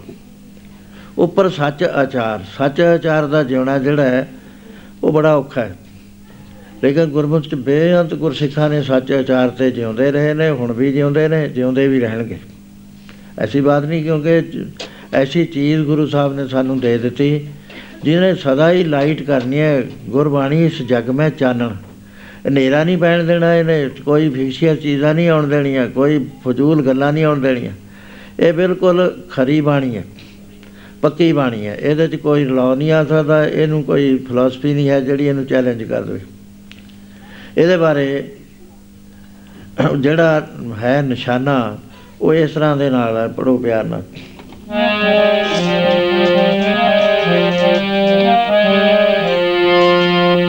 ਦੂਜਾ ਨਾ ਦੇਖਦੇ ਪ੍ਰਭ ਜੀ ਬਿਨ ਮਰਮ ਗਿਆਨੀ ਦੂਜਾ ਨਾ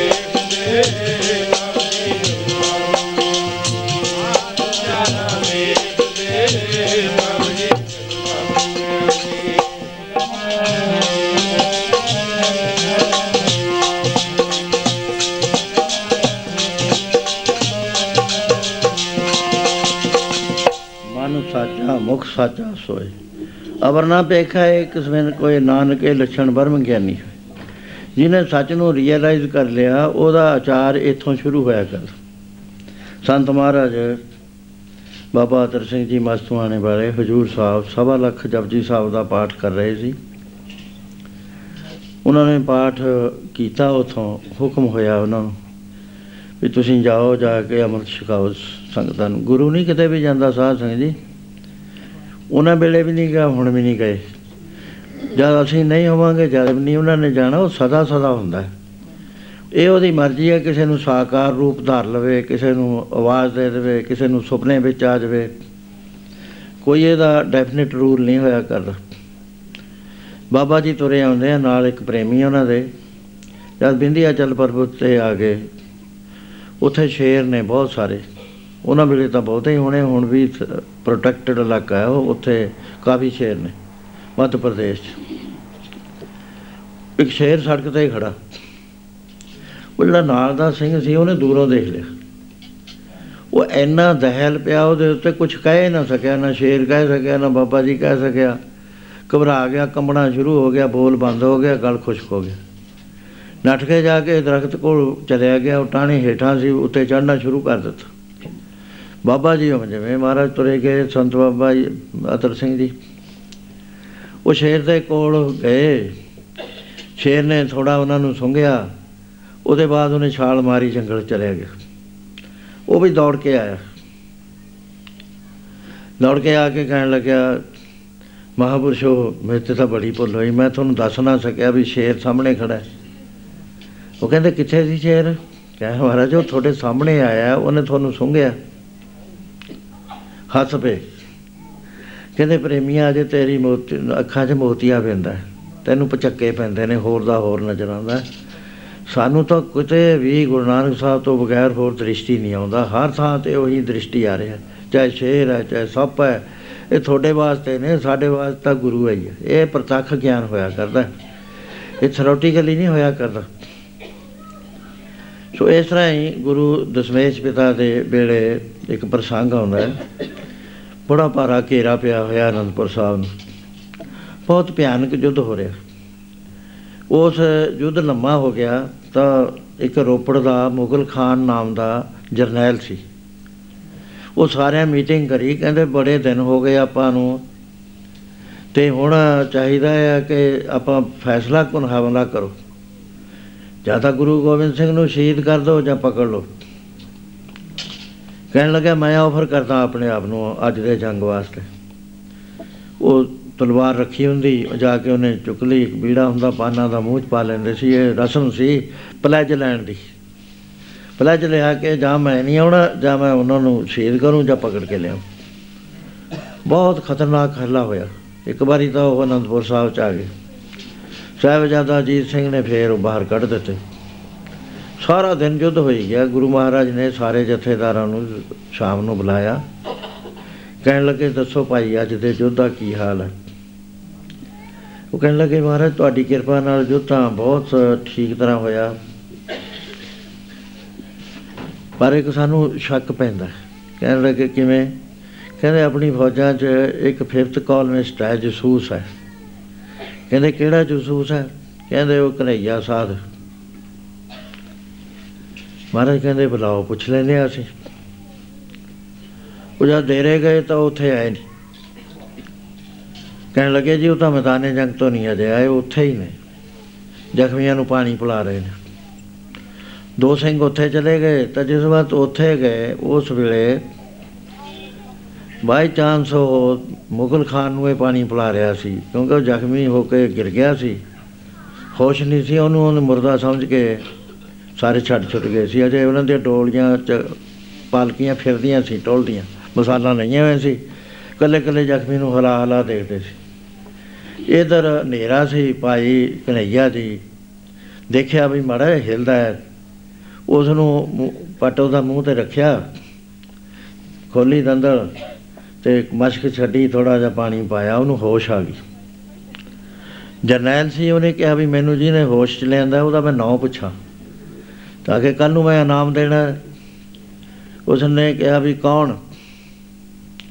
ਕਹਿਣ ਲੱਗੇ ਮੈਂ ਗੁਰੂ ਗੋਬਿੰਦ ਸਿੰਘ ਦਾ ਅਦਨਾ ਜਿਹਾ ਸਿੱਖ ਹਾਂ। ਹੈਰਾਨ ਹੋ ਗਿਆ ਵੀ ਗੁਰੂ ਗੋਬਿੰਦ ਸਿੰਘ ਦਾ ਸਿੱਖ ਮੇਰੇ ਸ਼ਸਤਰ ਪਾਏ ਹੋਏ ਆ, ਮੇਰੀ ਸ਼ਕਲ ਸਾਰੀ ਮੁਗਲਾਂ ਵਾਲੀ ਹੈ। ਇਹ ਤਾਂ ਇਹ ਮੈਨੂੰ ਪਾਣੀ ਬੁਲਾ ਰਿਹਾ ਭਲੇਖੇ ਨਾਲ ਬੁਲਾ ਰਿਹਾ ਕਿ ਜਾਣ ਕੇ ਹੀ ਬੁਲਾ ਰਿਹਾ। ਕਹਿੰਦੇ ਨੌ ਕੀ ਹੈ ਕਹਿੰਦਾ ਮੇਰਾ ਮੈਨੂੰ ਕਨਈਆ ਕਹਿੰਦੇ ਨੇ ਸਰੀਰ ਨੂੰ। ਉਹ ਸੰਤਾਂ ਨੂੰ ਜੇ ਪੁੱਛੋ ਨਾ, ਸੰਤਾਂ ਨੂੰ ਪਤਾ ਹੁੰਦਾ ਵੀ ਸਰੀਰ ਦਾ ਨਾਮ ਹੁੰਦਾ, ਮੇਰਾ ਤਾਂ ਕੋਈ ਨਾਮ ਹੀ ਨਹੀਂ ਹੈ। ਜੋਤੀ ਦਾ ਕਿਹੜਾ ਨਾਮ ਹੈ? ਇਹ ਤਾਂ ਟਰੈਵਲ ਕਰ ਰਹੀ ਹੈ, ਜਨਮ ਚੋ ਚੋ ਜੀਵਾਤਮਾ ਦਾ ਕੋਈ ਨਾਮ ਨਹੀਂ, ਉਹਦਾ ਨਾਮ ਹੈ ਜੀਵਾਤਮਾ ਉਸ ਵੇਲੇ ਉਹਨੇ ਕਿਹਾ, ਕਨਈਆ, ਤੂੰ ਪਛਾਣਦਾ ਹੈ ਮੈਂ ਕੌਣ ਹਾਂ ਕਹਿੰਦੇ, ਹਾਂ।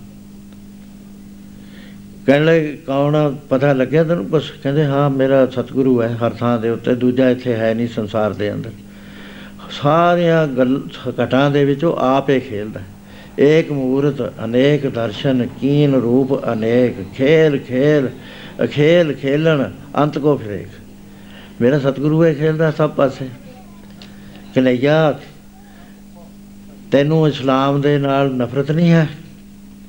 ਉਹ ਕਹਿੰਦੇ ਕਹਿਣ ਲੱਗੇ, ਨਫ਼ਰਤ ਤਾਂ ਸਾਡੇ ਗੁਰੂ ਨੇ ਕੱਢ ਦਿੱਤੀ ਆ ਸਾਡੇ ਵਿੱਚੋਂ। ਸਾਨੂੰ ਨਹੀਂ ਹੈ। ਇਹ ਜਿਹੜੀ ਤਾਤ ਪਰਾਈ ਸੀ, ਉਹ ਖਤਮ ਕਰਤੀ ਸਾਡੇ ਗੁਰੂ ਨੇ। ਤੇ ਹੁਣ ਸਾਡੀ ਦ੍ਰਿਸ਼ਟੀ ਖੋਲ ਕੇ ਸਾਨੂੰ ਸਾਰੇ ਮਿੱਤਰ ਦਿਸਦੇ ਨੇ, ਕੋਈ ਦੂਸਰਾ ਨਹੀਂ ਨਜ਼ਰ ਆਉਂਦਾ ਹੈ ਬੜਾ ਨਾ ਦਿਸੇ ਬਗਾਨਾ ਦੇ ਨਾ ਕੋਈ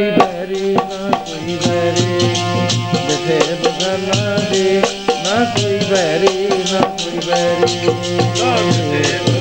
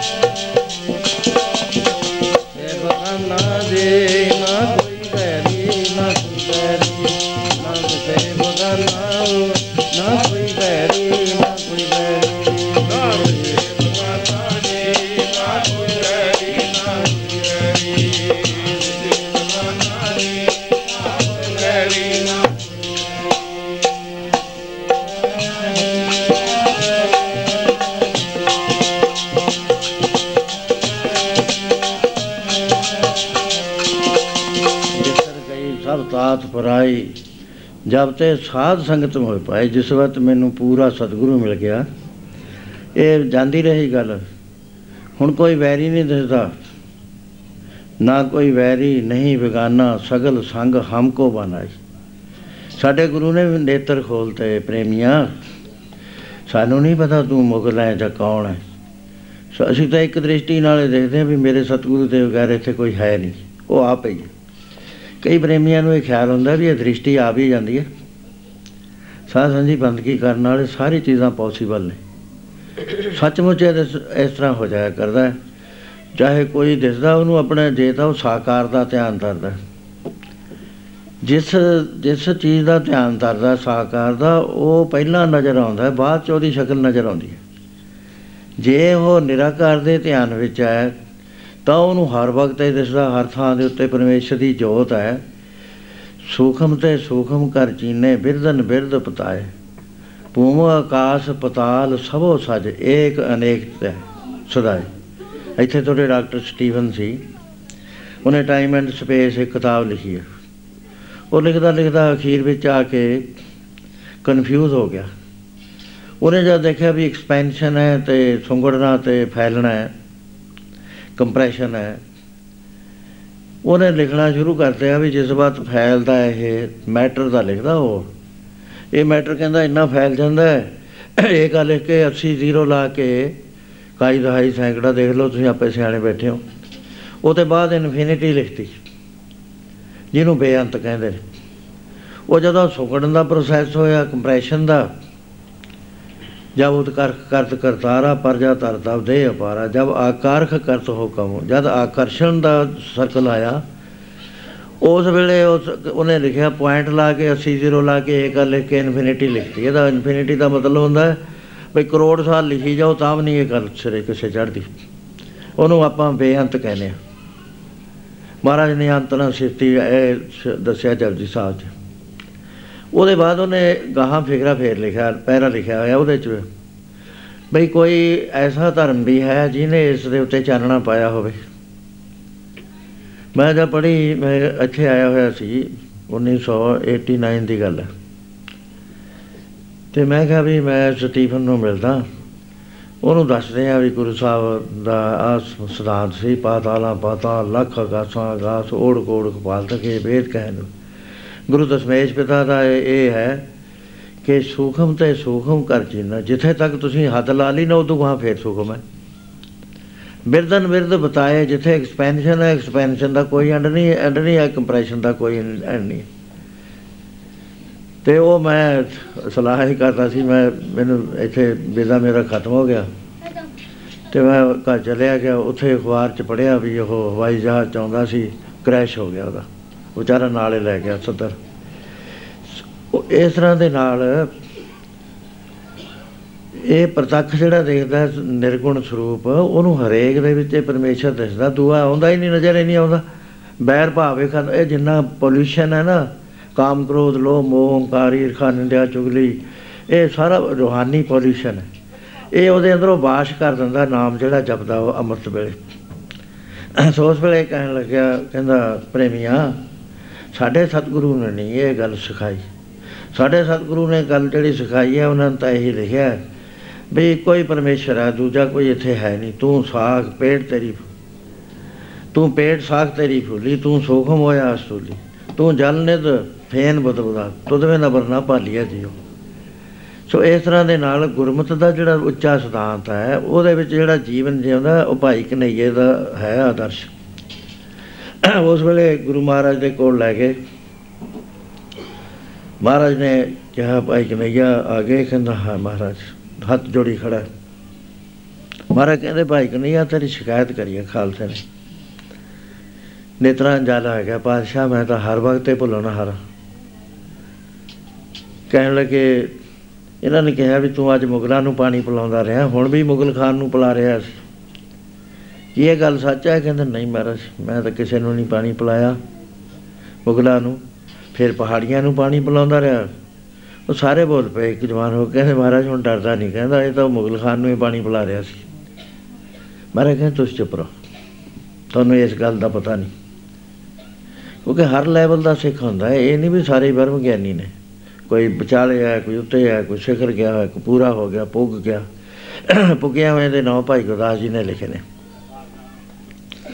ਉਸ ਵੇਲੇ ਗੁਰੂ ਮਹਾਰਾਜ ਕਹਿਣ ਲੱਗੇ, ਪਹਾੜੀਆਂ ਨੂੰ ਪਲਾਇਆ ਕਹਿੰਦੇ, ਨਹੀਂ ਮਹਾਰਾਜ। ਫਿਰ ਖਾਲਸਾ ਫੌਜਾਂ ਨੂੰ ਬੁਲਾਉਂਦਾ ਰਿਹਾ। ਕਹਿੰਦੇ, ਮਹਾਰਾਜ, ਨਾ। ਫਿਰ ਪਾਣੀ ਕਿਹਨੂੰ ਬੁਲਾਇਆ? ਕਹਿੰਦਾ ਪਾਤਸ਼ਾਹ ਜਦੋਂ ਹਨੇਰਾ ਸੀ ਮੇਰੀਆਂ ਅੱਖਾਂ 'ਚ, ਮੈਨੂੰ ਇਹ ਤਿੰਨੇ ਵੀ ਨਜ਼ਰ ਆਉਂਦੇ ਸੀ, ਮਾੜੇ ਵੀ ਆਉਂਦੇ ਸੀ, ਚੰਗੇ ਵੀ ਹੁੰਦੇ ਸੀ। ਪਰ ਜਦ ਤੱਕ ਮੇਰੀ ਇਹ, ਮੇਰਾ ਬੋਤੀਆ ਬਿੰਦ ਖੋਲ ਦਿੱਤਾ, ਦਵਾਈ ਪਾ ਦਿੱਤੀ, ਗਿਆਨ ਅੰਜਨ ਗੁਰ ਦੀਆ, ਅਗਿਆਨ ਅੰਧੇਰ ਵਿਨਾਸ਼ ਹਰ ਕਿਰਪਾ ਤੇ ਸੰਤ ਵੇਟਿਆ ਨਾਨਕ ਮਨ ਪਰ ਪਾਤਸ਼ਾਹ ਦਾ ਚਾਨਣ ਹੋਇਆ ਉਸ ਵੇਲੇ ਇਹੀ ਨੈਣ ਮੇਰੇ ਖੁੱਲ ਗਏ ਐ ਪੜ ਲੋ ਗੁਰਾਂ ਨੇ ਮੇਰੇ ਓ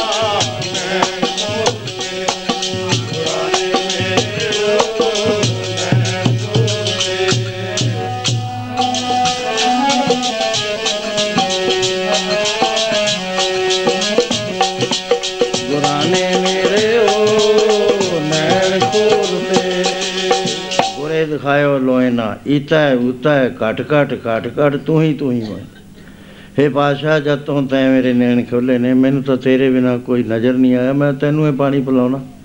ਤੇਰੇ ਪਿਆਰ ਵਿੱਚ ਇਹ ਰਹਿਣਾ ਦਿਨ ਰਾਤ। ਤੂੰ ਹੀ ਦੱਸਦਾ, ਹੁਣ ਨਜ਼ਰ ਨਹੀਂ ਆਈ ਮਹਾਰਾਜ ਨੇ ਚੱਲਿਆ।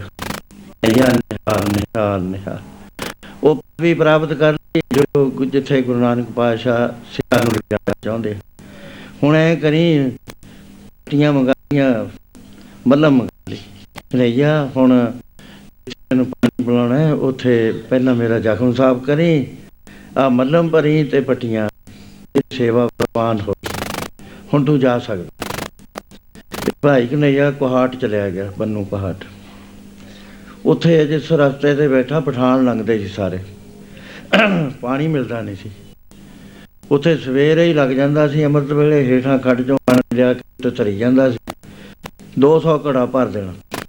ਹੌਲੀ ਹੌਲੀ ਨਾਲ ਲੱਗ ਕੇ ਸਵਾਰ ਆਉਣ ਲੱਗ ਗਏ ਇਹ ਮੁਗਲ ਖਾਨ ਜਦ ਰਾਜੀ ਹੋਇਆ, ਉਸ ਵੇਲੇ ਗੁਰੂ ਮਹਾਰਾਜ ਨੇ ਇੱਕ ਬਚਨ ਕਿਹਾ ਕਿ ਪੈਮੀਓ ਉਹਨੂੰ ਭੁੱਲ ਜਾਂਦਾ ਜਿਹਨੇ ਬਾਪ ਨੂੰ ਪਛਾਣੇ ਉਹਦੀ ਦੇਸ਼ ਚ ਅੰਮ੍ਰਿਤ ਵਰਤਦਾ। ਪਰਮ ਗਿਆਨੀ ਕੀ ਦੇਸ਼ ਅੰਮ੍ਰਿਤ ਵਰਤਦਾ। ਇਹਦੇ ਸਰੀਰ ਨਾਲ ਛੋੜਿਆ ਹੋਇਆ ਜਲ ਪਾਪਾਂ ਦੀ ਛਾਪ ਕੱਟ ਦਿੰਦਾ ਹੈ। ਉਹਦੇ ਵਿੱਚ ਬਦਲੇ ਦੀ ਭਾਵਨਾ ਨਹੀਂ ਰਹਿੰਦੀ ਜਿੱਥੇ ਜਿੱਥੇ ਭਾਈ ਨੇ ਪਾਣੀ ਬੁਲਾਤਾ ਉਹ ਸ਼ੁੱਧ ਨਾਲ ਆਤੇ ਛੋਏ ਨਿਕਲ ਦਿੰਦਾ ਉਹ ਜਦ ਘਰ ਚਲਿਆ ਗਿਆ, ਰਾਜੀ ਹੋ ਗਿਆ ਬੁਲਖਾਨ ਉਹਨੇ ਪਤਾ ਲੱਗਿਆ ਵੀ ਕੌਣ- ਉਹ ਕਿੱਥੇ ਰਹਿੰਦਾ ਜਿਹਨੇ ਜਿਉਂਦਾ ਕਰਿਆ। ਉਸ ਵੇਲੇ ਪਤਾ ਲੱਗਿਆ ਵੀ ਉਠਾ ਕੋਨਾ ਮਹਾਰਾਜ ਨੇ ਹੋਰ ਸੇਵਾ ਵਾਸਤੇ ਬਾਹਰ ਭੇਜਤਾ ਤੇ ਪਤਾ ਕਰਦੇ ਕਰਦੇ ਪਤਾ ਲੱਗਿਆ ਕਿ ਬੰਨੂ ਹੈ, ਪਹਾੜ ਹੈ। ਉੱਥੇ ਪਹੁੰਚ ਉਸ ਵੇਲੇ ਜਦੋਂ ਪਹੁੰਚਿਆ ਭਾਈ ਕਈਆ ਜੀ, ਦਰਿਆ ਦੇ ਕੰਢੇ ਸਾਧੀ ਸਿਰ ਬੈਠੇ ਸੀ।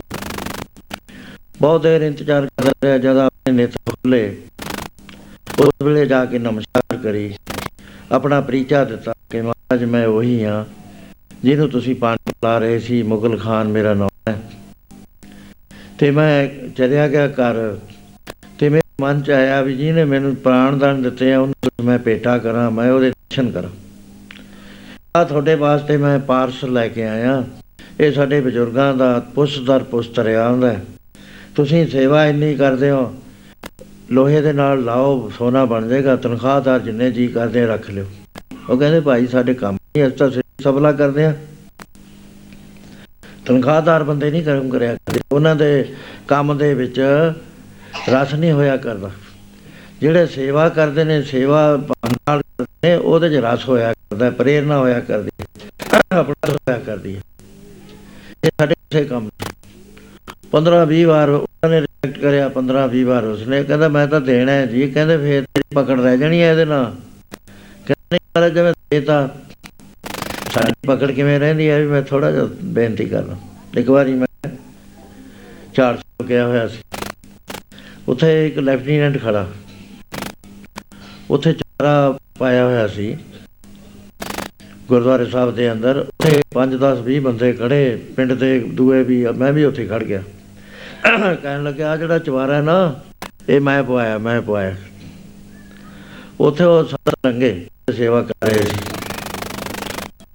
ਉਹਨਾਂ ਨੇ ਦੇਖਿਆ ਧਿਆਨ ਅੱਛਾ ਜਾ ਕੇ ਸੇਵਾ ਕਰ ਰਿਹਾ ਹੈ। ਉਹਨਾਂ ਕਹਿੰਦੇ ਬੜੀਆਂ ਬੜੀਆਂ ਟੀਆਂ ਲੱਗੀਆਂ ਆ ਲਗਾ ਚਾਰਾ ਦੋ।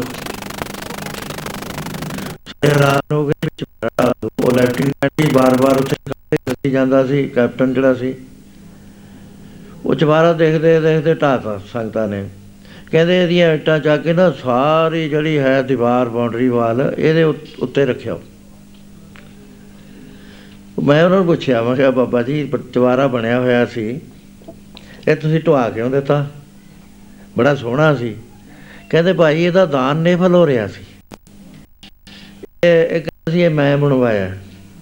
ਗੁਰੂ ਸਾਹਿਬ ਕਹਿੰਦੇ ਤੀਰ ਸਬਰ ਦਾਨ ਕਰ ਮਨ ਮੇ ਤਰੇ ਕਮਾ। ਨਾਨਕ ਨੇ ਜਤ ਤੇ ਜੇ ਕੁਛ ਕਰੇ।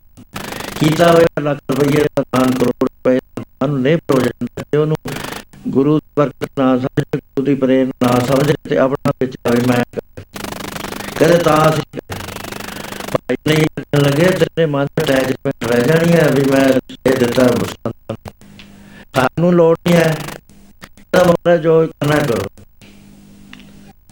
ਬਾਬ ਉਹਨਾਂ ਨੇ ਭਾਈ ਕਿ ਨਹੀਂ ਨੇ ਵਾਪਸ ਚੁੱਕਿਆ ਨਦੀ ਦੇ ਵਿੱਚ ਸਾਹਮਣੇ ਹੀ ਸੁੱਟਤਾ ਉਹ ਕਹਿਣ ਲੱਗਾ ਮਹਾਰਾਜ ਬਹੁਤ ਬੁਰੀ ਬਾਤ ਹੋ ਗਈ ਇਹ ਤਾਂ ਲੱਭਦਾ ਹੀ ਨਹੀਂ ਦੁਨੀਆ ਟੋਲਦੀ ਫਿਰਦੀ ਆ ਪਾਰਸ ਨੂੰ ਨਾ ਆ ਭਾਈ ਜੀ। ਰੋਣ ਲੱਗ ਜੀ ਜੀ ਤੈਨੂੰ ਕਿਹਾ ਤਾਂ ਸੀ, ਤੇਰੀ ਮੈਨੇਜਮੈਂਟ ਨਹੀਂ ਇਹਦੇ ਨਾਲੋਂ ਜਾਣੀ ਹੈ ਤੇ ਹੁਣ ਜਦ ਸਿਰ ਤਾਂ ਦੂਰ ਹੋਣਾ ਹੈ। ਚਵਨ ਤੈਨੂੰ ਮਿਲ ਜਾਵੇ ਵਾਪਸ, ਕਹਿੰਦਾ, ਹਾਂ ਜੀ। ਹੁਣ ਸਾਰੇ ਪਾਉਣ ਪਾਣੀ ਜਿੰਨਾ ਵੀ ਹੈ ਨਾ, ਹੁਕਮ ਦਿਆ ਮਹਾਪੁਰਸ਼ਾਂ ਦਾ, ਜਿਹੜੇ ਬਰਮ ਮਿੱਟੀ ਵਾਲੇ ਹੁੰਦੇ ਨੇ। ਉਹਨਾਂ ਨੇ ਕਿਹਾ, ਦਰਿਆ ਨੂੰ ਹੁਕਮ ਦਿੱਤਾ, ਕਹਿੰਦੇ, ਇਹਦਾ ਪਾਰਸ ਵਾਪਸ ਕਰੋ। ਉਹ ਦਰਿਆ ਨਦੀ ਜਾ ਰਹੀ, ਦੋ ਧਾਰਾਂ 'ਚ ਹੋ ਗਈ, ਇੱਕ ਥਾਂ ਵਿਚਾਲੇ ਉੱਚਾ ਆ ਗਿਆ, ਉੱਥੇ ਪੱਥਰੇ ਪੱਥਰ ਪਏ। ਕਹਿੰਦੇ ਲੈ ਮੁਗਲ ਖਾਨ, ਆ ਥੋੜਾ ਥੋੜਾ ਪਾਣੀ ਹੈ, ਉੱਥੇ ਜਾ ਕੇ ਆਪਣਾ ਟੋਲ ਲੈ ਜਿਹੜਾ ਤੇਰਾ ਹੈ।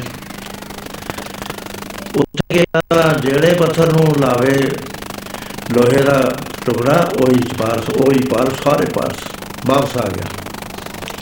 ਕੋਈ ਗੱਲ ਸਮਝ ਆ ਗਈ ਅੰਦਰ। ਕਹਿਣ ਲੱਗਿਆ ਵੀ ਇਹਨਾਂ ਕੋਲ ਕੋਈ ਐਸੀ ਚੀਜ਼ ਹੈ ਜਿਸ ਦ੍ਰਿਸ਼ਟੀ ਕਰਦੇ ਨੇ ਉਧਰ ਤਾਰੇ ਬਣ ਜਾਂਦੇ ਨੇ ਬੱਟੇ ਸਾਰੇ। ਇਹ ਆਮ ਮ, ਹੈਗੀਆਂ ਮਹਾਪੁਰਸ਼ਾਂ ਦੀਆਂ ਬਾਤਾਂ। ਇੱਕ ਸੰਤ ਬੁੱਧੂ ਸ਼ਾਹ ਹੁੰਦੇ ਆ ਇੱਥੇ ਵੈਸਟ ਪਾਕਿਸਤਾਨ 'ਚ। ਸ਼ਾਹਪੁਰ। ਉਥੇ ਇੱਕ ਲੰਗਰ ਉਹ ਲਾਉਂਦੇ ਸੀ ਤੇ ਬ- ਰਸਤੇ ਤੇ ਆ ਕੇ ਲਾਉਂਦੇ। ਬਹੁਤੇ ਮਹਾਪੁਰਸ਼ ਐਵੇਂ ਕਰਦੇ ਨੇ। ਨੇੜੇ ਸਥਾਨ ਤੇ ਲੰਗਰ ਛੱਕ ਤੇ ਆ ਕੇ ਲਾ ਦਿੰਦੇ ਨੇ ਵੀ ਆਉਂਦਾ ਜਾਂਦਾ ਪ੍ਰਸ਼ਾਦਾ ਛਕੀ ਜਾਵੇ। ਟਰੱਕਾਂ ਵਾਲੇ ਛਕ ਲੈਣ, ਸਵਾਰੀਆਂ ਛਕ ਲੈਣ, ਬਸਾਂ ਬਸਾਂ ਵਾਲੇ ਛਕਣ ਲੱਗ ਜਾਂਦੇ ਉੱਥੇ। ਤੇ ਉਹ ਬਾਹਰ ਆ ਕੇ ਚਰਖੇ ਦੇ ਉੱਤੇ ਲਾਉਂਦੇ ਹੁੰਦੇ ਸੀ। ਉੱਥੇ ਇੱਕ ਨਾਥ ਆ ਗਿਆ, ਜੋਗੀ ਜਿਹਨੂੰ ਕਹਿ ਰਹੇ। ਉਹ ਕਈ ਦਿਨ ਰਿਹਾ ਉਹਨਾਂ ਦੇ ਡੇਰੇ, ਉਹਨੇ ਕਿਹਾ ਵੀ ਬਹੁਤ ਇਹਦਾ ਖੇਚਲ ਕਰਦੇ ਨੇ। ਆਮਦਨ ਪਤਾ ਨਹੀਂ ਆਉਂਦੀ ਹੈ ਕਿ ਨਹੀਂ ਆਉਂਦੀ, ਕਿਤੇ ਜਾਂਦੇ ਤਾਂ ਹੈ ਨਹੀਂ, ਕੀਰਤਨ ਕਰਨ ਜਾਣ ਜਾਂ ਕੋਈ ਪ੍ਰਵਚਨ ਕਰਨ ਜਾਣ ਤਾਂ ਹੀ ਆਮਦਨ ਆਵੇ। ਉਹਨੇ ਲਈ ਉਹ ਰਸਾਇਣ। ਉਹ ਬਾਬਿਆਂ ਦੇ ਸਾਹਮਣੇ ਹੀ ਉਹਨੇ ਚਾਂਦੀ ਬਣਾ ਕੇ ਦਿਖਾ ਦਿੱਤੀ ਸਿੱਕੇ ਦੀ। ਉਹ ਕਹਿਣ ਲੱਗਾ ਲਓ ਮਹਾਰਾਜ ਆ ਤੁਸੀਂ ਵੇਚ ਲਿਆ ਕਰੋ ਆ ਇਹਦਾ ਫਾਰਮੂਲਾ ਲਿਖ ਦਿੱਤਾ।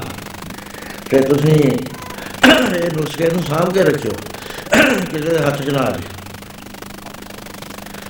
ਕਹਿੰਦਾ ਬਾਈ ਸਾਨੂੰ ਲੋੜ ਤਾਂ ਹੈ ਨਹੀਂ। ਬਹੁਤਾ ਹੀ ਕਹਿੰਦਾ, ਇੱਥੇ ਅਲਮਾਰੀ 'ਚ ਰੱਖ ਜਾ। ਕਹਿੰਦਾ, ਬਾਬਾ ਜੀ, ਤਾਲਾ ਲਾ ਦਿਓ। ਚੰਗਾ ਕਹਿੰਦੇ ਦੇਖਾਂਗੇ। ਤਨਵੀਰ ਜਰਿਆ ਗਿਆ, ਉੱਥੋਂ ਕਿਹਾ ਵੀ ਬਾਬੇ ਨੇ ਤਾਲਾ ਤਾਂ ਲਾਇਆ ਨਹੀਂ ਕਿਸੇ ਹੱਥ 'ਚ ਨਾ ਆ ਜਵੇ ਇਹ। ਉਹ ਮੁੜ ਕੇ ਫੇਰ ਆਇਆ। ਜਦ ਬਾਬਾ ਜੀ ਗੁਰਦੁਆਰੇ ਸਾਹਿਬ ਝਾੜੂ ਦਿੰਦੇ ਸੀ। ਉਹ ਜਦ ਆ ਕੇ ਕਹਿਣ ਲੱਗਾ, ਬਾਬਾ ਜੀ, ਤੁਸੀਂ ਤਾਂ ਤਾਲਾ ਹੀ ਨਹੀਂ ਲਾਇਆ ਹੋਵੇ ਖੁੱਲਾ ਪਿਆ। ਉਹਨਾਂ ਨੇ ਕਿਹਾ ਵੀ ਇਹ ਤਾਂ ਭਰਮ ਬਹੁਤ ਹੈ ਇਹਦੇ ਮਨ 'ਚ। ਇਹਨੂੰ ਪਤਾ ਨਹੀਂ ਹੈ, ਸੰਤਾਂ ਦੀ ਮਹਿਮਾ ਦਾ। ਕਹਿੰਦੇ ਉਹ ਇੱਟ ਫੜਾਈ ਮੈਨੂੰ। ਚੱਠਾ ਲੱਗਿਆ ਹੋਇਆ ਸੀ। ਜਦ ਇੱਟ ਲੈਣ ਗਿਆ, ਉਹ ਇੱਟ ਚੱਕੀ ਕਹਿੰਦਾ ਇਹ ਤਾਂ ਸੋਨੇ ਦੀ ਇੱਟ ਹੈ, ਬਾਬੇ ਨੇ ਇੱਥੇ ਰੱਖੀ ਹੋਈ ਸੀ। ਮੇਰਾ ਤਾਂ ਥੋੜਾ ਹੀ ਕੰਮ ਸੀ, ਇਹਨਾਂ ਦਾ ਕੰਮ ਬਹੁਤ ਹੈ।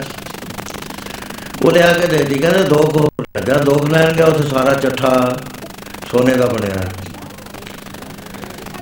ਵਾਪਸ ਆ ਗਿਆ। ਜਦ ਗੁਰਦੁਆਰਾ ਸਾਹਿਬ ਦੇਖਿਆ, ਸਾਰੀਆਂ ਦੀਵਾਰਾਂ ਸੋਨੇ ਦੀਆਂ ਬਣੀਆਂ ਹੋਈਆਂ। ਚਰਨਾਂ ਤੇ ਟੈ ਪਿਆ, ਕਹਿੰਦਾ, ਮਹਾਰਾਜ, ਮੈਂ ਤੁਹਾਡੀ ਗਤੀ ਨਹੀਂ ਸੀ ਜਾਣੀ। ਮੈਂ ਤਾਂ ਕਿਹਾ ਵੀ ਐਵੇਂ ਝਾੜੂ ਦੇਣ ਵਾਲਾ ਬਾਬਾ ਰੋਟੀਆਂ ਪਕਾਈ ਜਾਂਦਾ। ਮੈਨੂੰ ਕੀ ਪਤਾ ਵੀ ਤੇਰੀ ਜਿੱਧਰ ਦ੍ਰਿਸ਼ਟੀ ਹੋ ਜੂ, ਉਧਰ ਤੂੰ ਸਭ ਕੁਝ ਹੀ ਬਣਾ ਸਕਦਾ ਗੁਰੂ ਛੇਵੇਂ ਪਾਤਸ਼ਾਹ ਨੇ ਭਾਈ ਗੜੀਏ ਨੂੰ ਭੇਜਿਆ ਵੀ ਕਸ਼ਮੀਰ ਤੋਂ ਦਸਵੰਧ ਲਿਆ, ਆ ਨਹੀਂ ਸਕਿਆ। ਪੀਰ ਦੌਲੇ ਸ਼ਾਹ ਕੋ ਚਲੇ ਗਿਆ, ਉਹ ਰਸਤੇ ਜਾਂਦਾ ਸੀ, ਗੁਜਰਾਤ ਰਹਿ ਪਿਆ। ਜਦ ਉਹਨੂੰ ਪਤਾ ਲੱਗਿਆ ਵੀ ਭਾਈ ਗੜੀਆ ਜੀ ਆਏ ਨੇ, ਬੇਨਤੀ ਕੀਤੀ ਕਿ ਭਾਈ ਸਾਹਿਬ ਸੰਜੋਗਾਂ ਨਾਲ ਤੁਸੀਂ ਆ ਗਏ। ਮੈਨੂੰ ਸੁਖਨੀ ਸਾਹਿਬ ਸੁਣਾ ਜੋ ਪੰਜ ਸੱਤ ਦਿਨ ਰਹਿ ਕੇ ਉਹ ਸਵੇਰੇ ਸੁਖਨੀ ਸਾਹਿਬ ਦਾ ਪਾਠ ਕਰਦੇ ਤੇ ਪੀਰ ਚੰਗੀ ਤਰ੍ਹਾਂ ਸੁਣਦਾ ਰਹਿੰਦਾ। ਜਦੋਂ ਉਹਨਾਂ ਨੇ ਕਿਹਾ ਵੀ ਹੁਣ ਅਸੀਂ ਜਾਣਾ ਹੈ ਛੁੱਟੀਆਂ ਬਖਸ਼ੋ। ਛੁੱਟੀਆਂ ਦੇਣ ਵੇਲੇ ਉਸੂਲ ਇਹ ਹੁੰਦਾ ਹੈ ਮਹਾਪੁਰਸ਼ਾਂ ਦਾ ਕਿ ਜੇ ਸ਼ਰਧਾ ਹੋਵੇ ਤਾਂ ਛੱਡਣ ਜਾਂਦੇ ਹੁੰਦੇ ਨੇ। ਬੈਠੇ ਨਹੀਂ ਆਪਣੇ ਗੱਦੀ ਤੇ ਕਹਿੰਦੇ ਵੀ ਜਾ। ਜਿੰਨੀ ਸ਼ਰਧਾ ਹੁੰਦੀ ਹੈ, ਉਨੀ ਭਾਵਨਾ ਹੁੰਦੀ ਹੈ। ਭਾਵਨਾ ਦੀ ਬਾਤ ਹੈ ਉਹਨਾਂ ਨਾਲ ਡੀਲ ਕਰਨ ਦੀ। ਨਹੀਂ ਤਾਂ ਗੱਦੀ ਤੇ ਬੈਠੇ ਕਹਿੰਦੇ, ਬੁੱਲੇ ਸ਼ਾਹ ਨੇ ਪੀਰ ਅਨਾਇਤ ਸ਼ਾਹ ਦੇ ਪੁੱਤਰ ਨੂੰ ਗੱਦੀ ਤੇ ਬੈਠੇ ਨੇ ਕਹਿਤਾ ਸੀ ਵੀ ਜਾਓ ਜੀ, ਮੇਰੀ ਪੀਰ ਨੂੰ ਨਮਸਕਾਰ ਕਰਿਓ, ਸੇਵਾ ਬਹੁਤ ਕਰੀ। ਉਹ ਪੀਰ ਨੇ ਪਹਿਲਾਂ ਇਹ ਗੱਲ ਪੁੱਛੀ, ਕਹਿੰਦਾ, ਤੁਹਾਨੂੰ ਦੁੱਲਾ ਛੱਡਣ ਆਇਆ ਸੀ? ਕਹਿੰਦੇ, ਨਹੀਂ ਜੀ, ਉਹ ਸਿੱਖੀ ਸੇਵਕੀ ਬਹੁਤ ਆਈ ਹੋਈ ਸੀ। ਕਹਿੰਦਾ, ਸਿੱਖੀ ਸੇਵਕੀ ਨਹੀਂ ਆਈ।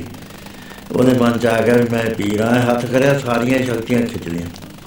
12 ਸਾਲ ਉਹ ਭਟਕਦਾ ਰਿਹਾ ਬੁੱਲਾ ਗੀਤ ਕਬੈਲੀਆਂ ਉੱਥੇ ਉਸੇ ਵੇਲੇ ਉਹਦੀਆਂ ਆਈਆਂ ਨੇ ਵਜੂਦ 'ਚ। ਸੋ ਇਸ ਤਰ੍ਹਾਂ ਸਿਆਣੇ ਮਹਾਪੁਰਸ਼ ਹਮੇਸ਼ਾ ਛੱਡਣ ਦਾ ਕਰਦੇ ਨੇ। ਜਦੋਂ ਪੀਰ ਦੌਲੇ ਸ਼ਾਹ ਵਿਦਾ ਕਰਨ ਗਿਆ ਗੁਜਰਾਤ ਤੋਂ, ਅੱਗੇ ਕੱਚਾ ਰਸਤਾ ਆ ਗਿਆ। ਉਹ ਕੱਚੇ ਰਸਤੇ 'ਚ ਪੈਰਾਂ ਵਿੱਚ ਉਹਦੇ ਸਲੀਪਰ ਪਾਏ ਹੋਏ ਸੀ, ਜਿਹਨੂੰ ਅਸੀਂ ਛੇਤਰ ਕਹਿ ਦਿੰਦੇ ਆ ਉਹ ਪਾਇਆ ਹੋਇਆ ਮਿੱਟੀ ਨਾਲ ਭਰੇ ਉੱਤੇ ਮਾਰੇ ਚੱਕ ਕੇ। ਉਹਨਾਂ ਧਿਆਨ ਨਾਲ ਦੇਖਿਆ ਵੀ ਇਹ ਕੱਪੜੇ ਵੀ ਖਰਾਬ ਕਰੀ ਜਾਂਦਾ ਹੈ। ਜੁੱਤੀ ਵਿਚਾਰੇ ਕੋਲ ਹੈ ਨਹੀਂ। ਤੇ ਚੋਲਾ ਵੀ ਫਟਿਆ ਹੋਇਆ ਹੈ। ਵੀ ਇਹਦੀ ਸੇਵਾ ਤਾਂ ਮੈਂ ਕੁਝ ਕਰੀ ਨਾ। ਕਹਿਣ ਲੱਗੇ, ਭਾਈ ਗੜੀਆ ਜੀ, ਮੈਂ ਤੁਹਾਡੀ ਸੇਵਾ ਨਹੀਂ ਕਰੀ। ਕੁਝ ਕਰਨੀ ਚਾਹੁੰਦਾ ਪ੍ਰਵਾਨ ਕਰ ਲੋਗੇ ਕਹਿੰਦੇ, ਸੇਵਾ ਤਾਂ ਬਹੁਤ ਕਰ ਲਈ ਪ੍ਰਜਾਤ ਬਾਣੀ ਦੀ ਲੋੜ ਸੀ ਦੁੱਲਦਾ ਰਹਿੰਦਾ ਸੀ। ਕਹਿੰਦਾ, ਨਹੀਂ, ਤੁਹਾਡੇ ਵਸਤਰ ਜੀਰਨ ਹੋਏ ਹੋਏ ਨੇ। ਜੋੜਾ ਫਿੱਡਾ ਹੋਇਆ ਹੋਇਆ ਕਹਿੰਦੇ, ਉਹ ਉਹ ਚੱਕ ਲੋ ਉੱਥੇ ਹਲ ਵਾਇਆ ਹੋਇਆ ਸੀ ਡਾਲਾ ਪਿਆ ਸੀ। ਭਾਈ ਗੜੀਆ ਜੀ ਨੇ ਦੇਖਿਆ ਵੀ ਸੋਨੇ ਦਾ ਡਾਲਾ ਹੈ। ਤੇ ਪੀਰ ਨੇ ਸ਼ਕਤੀ ਨਾਲ ਬਣਾਇਆ ਉਹ ਪਰਤਮਾ ਕਹਿਣ ਲੱਗੇ, ਪੀਰ ਜੀ, ਕਿਹੜੇ ਡਲੇ ਦੀ ਤੁਸੀਂ ਗੱਲ ਕਰਦੇ ਹੋ? ਜਦ ਪੀਰ ਨੇ ਵਾਪਸ ਦੇਖਿਆ, ਕੀ ਦੇਖਦਾ ਉਹ ਸਾਰਾ ਖੇਤ ਜਿੰਨੇ ਡਲੇ ਪਏ ਨੇ, ਚਿਰਮਿਲ ਚਿਰਮਿਲ ਕਰ ਰਹੇ ਲਗਾ ਸਿੱਖੋ, ਤਾਂ ਤੁਸੀਂ। ਇੰਨੀਆਂ ਬੜੀਆਂ ਸ਼ਕਤੀਆਂ ਦੇ ਮਾਲਕ ਹੁੰਦੇ ਹੋਏ ਆ ਹਾਲਤ ਜਨੋ ਜੁੱਤੀ ਟੁੱਟੀ ਹੋਈ ਹੈ ਤੇ ਚੋਲਾ ਵੀ ਪਿਆ ਹੈ। ਕਹਿੰਦੇ ਭਾਈ ਦੌਲੇ ਹਰ ਕੰਮ ਚੱਲੀ ਜਾਂਦਾ, ਚਲਾ ਲੈਣੇ ਉਹਨੇ ਜਦ ਤੱਕ ਕੋਈ ਕੰਮ ਦੇਵੇ ਸੋ ਇਹ ਕੋਈ ਬਾਤ ਨਹੀਂ ਹੁੰਦੀ ਉਹਨਾਂ ਦੀ। ਉਸ ਨੇ ਸਿਆਣਾ ਸੀ। ਕਹਿਣ ਲੱਗਿਆ ਮੈਨੂੰ ਹੁਣ ਪਾਰਸ ਦੀ ਲੋੜ ਨਹੀਂ ਹੈ। ਤੁਹਾਡੇ ਕੋਲ ਕੋਈ ਚੀਜ਼ ਹੈ ਐਸੀ, ਜਿਹੜੀ ਜਿੱਧਰ ਨੂੰ ਝਾਕਦੇ ਹੋ, ਪਾਰਸ ਬਣਾ ਦਿੰਦੀ ਹੈ। ਮੈਨੂੰ ਉਹ ਦੇ ਦਿਓ। ਉਸ ਵੇਲੇ ਭਾਈ ਕਨਈਆ ਨੇ ਉਸ ਨੂੰ ਬੰਦਗੀ ਕਰਨ ਦੀ ਜਾਂਚ ਦੱਸੀ। ਉਹ ਫਿਰ ਹਰਿਦੁਆਰ ਆ ਕੇ ਬਹਿ ਗਏ। ਹਰਿਦੁਆਰ ਗੰਗਾ ਦੇ ਵਿਚਾਲੇ ਇੱਕ ਡੈਲਟਾ ਸੀ। ਉੱਥੇ ਉਹਨਾਂ ਨੇ ਕੁਟੀਆਂ ਪਾ ਲੀਆਂ 1925 ਤੱਕ ਉਹ ਚਲੇ ਆਏ ਉਹਨਾਂ ਦੀ ਸੰਪਰਦਾ 1925 ਵਿੱਚ ਗੰਗਾ 'ਚ ਬਹੁਤ ਬੜਾ ਹੜ੍ਹ ਆਇਆ। ਉਹਦੇ ਵਿੱਚ ਉਹਨਾਂ ਦਾ ਸਭ ਬਾਸ਼ ਹੋ ਗਏ। ਪੀਰ ਜਿਹੜਾ ਸੀ ਆਖਰੀ, ਉਹ ਵੀ ਬਾਸ਼ ਹੋ ਗਿਆ। ਮੈਂ ਬੇਨਤੀ ਤਾਂ ਕਰੀ ਹੈ ਵੀ ਪਾਣੀ ਪਿਲਾਉਣ ਦੇ ਨਾਲ ਬਰਮ ਗਿਆਨੀ ਦੀ ਛੋਹ ਦੇ ਨਾਲ ਕਿੱਡੀ ਬੜੀ ਬਿਰਤੀ ਉਹਦੀ ਬਦਲੀ ਇੱਕ ਸਾਧੂ ਬਣ ਗਿਆ। ਇਹ ਦ੍ਰਿਸ਼ਟੀ ਹੈ ਗੁਰੂ ਘਰ ਦੀ। ਗੁਰੂ ਘਰ ਦੇ ਵਿੱਚ ਚਾਹੇ ਤਾਂ ਪ੍ਰਚਾਰ ਕਰੋ। ਚਾਹੇ ਦ੍ਰਿਸ਼ਟੀ ਕਰ ਦੋ, ਚਾਹੇ ਬਚਨ ਕਰ ਦੋ, ਚਾਹੇ ਵਜੂਦ ਹੈ ਇਹਨੇ ਅਸਰ ਪਾਉਣਾ ਹੀ ਪਾਉਣਾ ਸੋ ਇਹ ਜੀਵਨ ਹੈ ਜਿੱਥੇ ਸਾਡੀ ਜਾ ਕੇ ਪੂਰਨਤਾ ਆਉਂਦੀ ਹੈ। ਫਿਰ ਇਹ ਹੁੰਦਾ ਵੀ ਹੇਠਾਂ ਤੋਂ ਕਿਵੇਂ ਹੋ ਸਕਦਾ ਅਸੀਂ ਜਿਹੜੀ ਸਾਡੀ ਲੈਵਲ ਹੈ, ਤੁਹਾਡੀ ਲੈਵਲ ਤਾਂ ਬਹੁਤ ਉੱਚੀ ਹੈ। ਤੇ ਉਹਦੇ ਬਾਰੇ ਆਪਾਂ ਵਿਚਾਰ ਕਰਨੀ ਹੈ। ਉਸ ਵੇਲੇ ਪੰਜਵੇਂ ਪਾਸ਼ਾ ਵੇਲੇ ਇੱਥੇ ਪੰਜਾਬ ਦੇ ਅੰਦਰ ਇੰਨੀ ਸਿੱਖੀ ਨਹੀਂ ਸੀ ਜਿਵੇਂ ਹੋਣਾ ਇਹ ਤਾਂ ਮੇਰੇ ਦੇਖਦੇ ਦੇਖਦੇ ਆਈ ਹੈ ਉਸ ਵੇਲੇ ਇੱਥੇ ਦੇ ਲੋਕ ਮੜੀਆਂ ਨੂੰ ਮੰਨਦੇ ਸੀ। ਲਾਲਾ ਵਾਲੇ ਨੂੰ ਸਭ ਤੋਂ ਜ਼ਿਆਦਾ ਮੰਨਦੇ। ਉਹਨਾਂ ਦੇ ਅਜੇ ਵੀ ਮਜ਼ਾਰ ਬਣੇ ਹੋਏ ਨੇ, ਸਾਡੇ ਪਿੰਡ ਵੀ ਬਣਿਆ ਹੋਇਆ। ਉਹਨੇ ਹੀ ਅਸੀਂ ਅੰਧਕਾਰ ਕੱਢ ਸਕੇ। ਉੱਥੇ ਕਰਜ਼ਾਂ ਵਾਲੇ ਬੰਦੇ ਜਾਂਦੇ ਆ, ਪੁੱਤ ਮਿਲਦੇ ਜੀ, ਮੇਰੀ ਲਵੇਰਾ ਨਹੀਂ ਦਿੰਦਾ ਜੀ, ਮੇਰਾ ਮੁੰਡੇ ਨੂੰ ਨਜ਼ਰ ਲੱਗ ਗਈ, ਇਹ ਜਿਹੇ ਜਾਂਦੇ ਨੇ। ਉਸ ਵੇਲੇ ਮੁਸਲਮਾਨ ਜਿਹੜੇ ਇਸਲਾਮ ਵਾਲੇ ਨੇ, ਇਹ ਕਬਰਾਂ ਨੂੰ ਮੰਨਦੇ ਨੇ, ਕਿਉਂਕਿ ਇਹਨਾਂ ਦਾ ਵਿਸ਼ਵਾਸ ਹੈ ਕਿ ਰੂਹ ਜਿਹੜੀ ਹੈ ਕਬਰ ਨਾਲ ਅਟੈਚ ਰਹਿੰਦੀ ਹੈ। ਮਹਾਰਾਜ ਨੇ ਸਾਨੂੰ ਕਿਹਾ ਵੀ ਇਹ ਕਦੇ ਭੁੱਲ ਕੇ ਵੀ ਨਾ ਮੰਨਿਓ। ਪੂਰਨ ਪ੍ਰੇਮ ਪ੍ਰਤੀ ਸਜਾ ਬਾਤ, ਗੋਰ, ਮੜੀ, ਮਠ, ਪੂਰਨਾ ਮਨ। ਮੜੀਆਂ ਨੂੰ ਮੱਥਾ ਨਾ ਟੇਕੋ, ਉੱਥੇ ਕੁਝ ਨਹੀਂ ਹੈ। ਜਿਹੜਾ ਜੀਵਾਤਮਾ ਚੇਤਨ ਸੀ, ਉਹ ਉਹ ਚਲਿਆ ਗਿਆ ਜਿੱਥੇ ਉਹਨੇ ਜਾਣਾ ਸੀ। ਜੇ ਲੋਅਰ ਲੈਵਲ ਦਾ ਉਹ ਜੂਨਾ ਚ ਪੈ ਗਿਆ, ਇੱਥੇ ਹੁਣ ਮੜੀਆਂ ਚ ਨਹੀਂ ਹੈ। ਤੇ ਮੜੀਆਂ ਚ ਤਾਂ ਭੂਤ ਬਣ ਕੇ ਰਹਿ ਸਕਦਾ। ਇਹ ਮੜੀਆਂ ਨੂੰ ਮੰਨਦਾ ਸੀ, ਇਹ ਭਾਈ ਮੰਝ ਜਿਸ ਦਾ ਜ਼ਿਕਰ ਬਾਰ-ਬਾਰ ਇਤਿਹਾਸ 'ਚ ਬਹੁਤ ਲੰਮਾ ਚੌੜਾ ਆਇਆ ਉੱਥੇ। ਉਹ ਆਈ ਓਪਨਰ ਹੈ ਸਾਡੇ ਵਾਸਤੇ। ਉਹ ਵੀ ਇਲਾਕੇ ਦਾ ਜ਼ਗੀਰਦਾਰ ਸੀ, ਜਿਹਨੂੰ ਚੌਧਰੀ ਕਹਿੰਦੇ ਹੁੰਦੇ। ਕਾਫੀ ਪਿੰਡਾਂ ਦੇ ਅੰਦਰ, ਉਥੇ ਮੰਝਕੀ ਦੇ ਅੰਦਰ ਉਹਦਾ ਚੌਧਰ ਸੀ। ਤੇ ਉਸਨੇ ਬੜਾ ਭਾਰਾ ਸੰਗ ਲੈ ਕੇ ਤੁਰਨਾ ਨਗਾਹੇ ਨੂੰ। ਪਿੰਡਾਂ 'ਚ ਹੀ ਹੁੰਦਾ ਹੋਇਆ ਰਾਤਾਂ ਨੂੰ ਫੇਰ ਪਾਉਂਦੇ ਜਾਂਦੇ ਮੈਂ ਵੀ ਬਾਬੇ ਜਾ ਕੇ ਛੋੜਾ ਹੁੰਦਾ ਸੀ, ਛੁੱਟੀਆਂ ਕੱਟਣ ਆਉਂਦਾ ਸੀ ਤੇ ਉਹ ਸੰਗ ਜਾਂਦਾ ਹੁੰਦਾ, ਉਹਨਾਂ 'ਚ ਭਾਦੋਂ ਦੇ ਮਹੀਨੇ, ਸਾਨੂੰ ਕਹਿੰਦੇ ਕਿ ਸੰਗ ਤੁਸੀਂ ਉਹ ਖੇਲਾਂ ਜਿਹਾ ਕਰੀ ਜਾਂਦੇ ਹੁੰਦੇ ਸੀ। ਉਹ ਲੋਕ ਨਾਲ ਜਾਂਦੇ ਸੀ ਗਾਂ ਲੈ ਜਾਂਦੇ ਹੁੰਦੇ। ਉਹ ਇਸ ਤਰ੍ਹਾਂ ਦਾ ਰਿਵਾਜ ਸੀਗਾ, ਉਹ ਸਿੱਖੀ ਨਹੀਂ ਸੀ, ਸਿੱਖੀ ਨੇ ਸਿਖਾਏ ਉਹ ਉਸ ਵੇਲੇ ਇਹ ਪ੍ਰੇਮੀ ਜਿਹੜਾ ਸੀ, ਇਹਦਾ ਇੱਕ ਰਿਸ਼ਤੇਦਾਰ ਸੀ। ਉਹ ਭਾਈ ਤਿਲਕੂ ਉਹਦਾ ਨਾਮ ਗੜ ਸ਼ੰਕਰ ਦਾ ਰਹਿਣ ਵਾਲਾ ਸੀ। ਉਹਨੇ ਉਹਨੇ ਕਿਹਾ ਪ੍ਰੇਮੀਆਂ ਤੂੰ ਕਿਸ ਰਸਤੇ ਪਿਆ ਹੋਇਆ ਤੂੰ ਗੁਰੂ ਧਾਰਨ ਕਰੇ ਬਗੈਰ ਮੁਕਤੀ ਨਹੀਂ ਹੁੰਦੀ। ਮੁਕਤੀ ਨਾ ਹੋਵੇ ਤਾਂ ਜੂਨਾ 'ਚ ਘੁੰਮਦਾ ਫਿਰਦਾ। ਤੇਰੇ ਪੀਰ ਨੇ ਨਹੀਂ ਤੈਨੂੰ ਛਡਾਉਣਾ। ਇਹ ਸਮਰੱਥ ਗੁਰੂ ਕੋਲ ਜਾ ਸਮਰੱਥ ਗੁਰੂ ਨਾਮ ਦਿੰਦਾ ਹੈ। ਸ਼ਬਦ ਦਿੰਦਾ ਹੈ, ਮੰਤਰ ਦਿੰਦਾ ਹੈ, ਉਹ ਤੇ ਬਗੈਰ ਮਿਲਿਆ ਨਹੀਂ ਕਰਦਾ। ਉਹਨੇ ਪੱਕਾ ਕਰਕੇ ਕਿਹਾ ਵੀ ਤੂੰ ਨਾ ਗੁਰੂ ਅਰਜਨ ਪਾਤਸ਼ਾਹ ਦੇ ਪਾਸ ਜਦ ਜਾਵੇਂਗਾ, ਸੰਗ ਲੈ ਕੇ ਉੱਥੇ ਜ਼ਰੂਰ ਜਾ। ਸੰਗ ਤਿਆਰ ਹੋ ਗਿਆ ਤੇ ਜਿਸ ਵਕਤ ਰਾਮਦਾਸਪੁਰ ਗਏ, ਅੰਮ੍ਰਿਤਸਰ ਕਹਿੰਦੇ ਨੇ ਜਿਹਨੂੰ ਅੱਜ। ਉੱਥੇ ਜਾ ਕੇ ਇਹਨੇ ਕਿਹਾ ਵੀ ਮੈਂ ਗੁਰੂ ਦੇ ਜਾ ਕੇ ਆਉਣਾ। ਉਹ ਸਾਰੇ ਕਹਿਣ ਲੋ ਗੁਰੂ ਦੇ ਨਾ ਜਾਓ। ਅੱਗੇ ਤੇਰਾ ਰਿਸ਼ਤੇਦਾਰ ਤਿਰਕੂ ਗਿਆ ਸੀਗਾ। ਉਹ ਉੱਥੇ ਦਾ ਹੀ ਹੋਇਆ। ਉਹ ਪਤਾ ਕਿੰਨੀ ਉਹਦੀ ਬੁਰੀ ਬਾਤ ਹੋਈ। ਇਲਾਕੇ ਨੇ ਕਿਵੇਂ ਬਾਈਕਾਟ ਕਰਿਆ? ਵੀ ਤੁਸੀਂ ਨਾ ਜਾਓ ਚੰਗਾ। ਉਹ ਕਹਿੰਦਾ ਨਹੀਂ ਮੈਂ ਤਾਂ ਜਾਣਾ। ਚੌਧਰੀ ਸੀਗਾ। ਉੱਥੇ ਜਦ ਗੁਰੂ ਮਹਾਰਾਜ ਦੇ ਦਰਬਾਰ 'ਚ ਗਿਆ, ਉੱਥੇ ਵਿਚਾਰ ਹੋ ਰਹੀ ਸੀ ਕਿ ਪ੍ਰੇਮਿਓ ਮਨੁੱਖਾ ਜਨਮ ਵਾਹਿਗੁਰੂ ਦੀ ਪ੍ਰਾਪਤੀ ਵਾਸਤੇ ਆਇਆ। ਹੈ। ਤੇ ਜੇ ਇਹਦੇ ਐਸੇ ਸਰੀਰ ਦੇ ਅੰਦਰ ਇੱਕੋ ਸਰੀਰ ਹੈ 84 ਲੱਖ ਜੂਨਾਂ 'ਚ, ਜਿਹਦੇ ਰਾਹੀਂ ਅਸੀਂ ਪਰਮੇਸ਼ਰ ਤੱਕ ਪਹੁੰਚ ਸਕਦੇ ਹਾਂ। ਉਹ ਇਸ ਤਰ੍ਹਾਂ ਪੜ੍ਹ ਲਓ ਸਾਰੇ ਪ੍ਰੇਮੀ।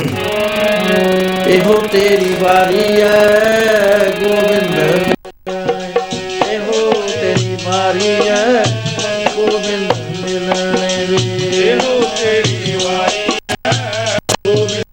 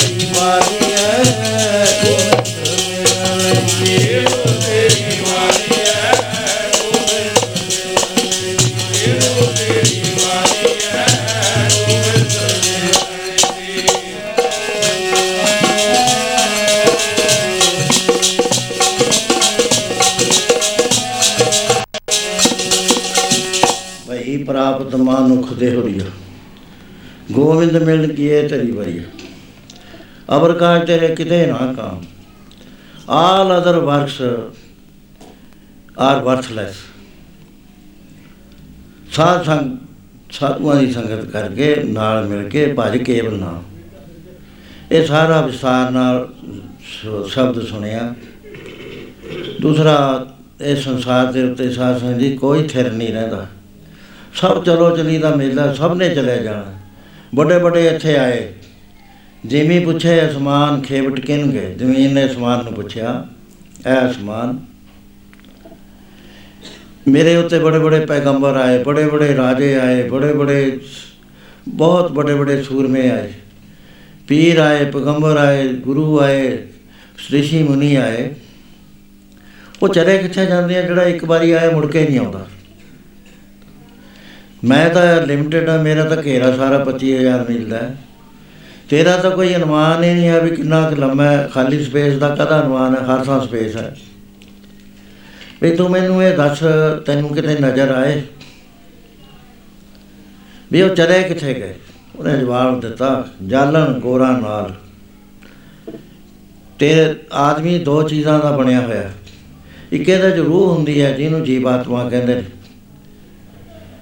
ਜੇ ਅਗਿਆਨੀ ਹੈ ਨਹੀਂ ਆਤਮਾ ਹੁੰਦੀ ਹੈ ਦੂਸਰੀ ਇਹਦੇ ਵਿੱਚ ਮਿੱਟੀ ਲੱਗੀ ਹੋਈ ਹੈ ਪੰਜਾਂ ਤੱਤਾਂ ਦੀ ਦੋਹਾਂ ਦਾ ਕੰਬੀਨੇਸ਼ਨ ਜਿਹੜਾ ਹੈ ਹਿਊਮਨ ਕਹਾਉਂਦਾ ਹੈ।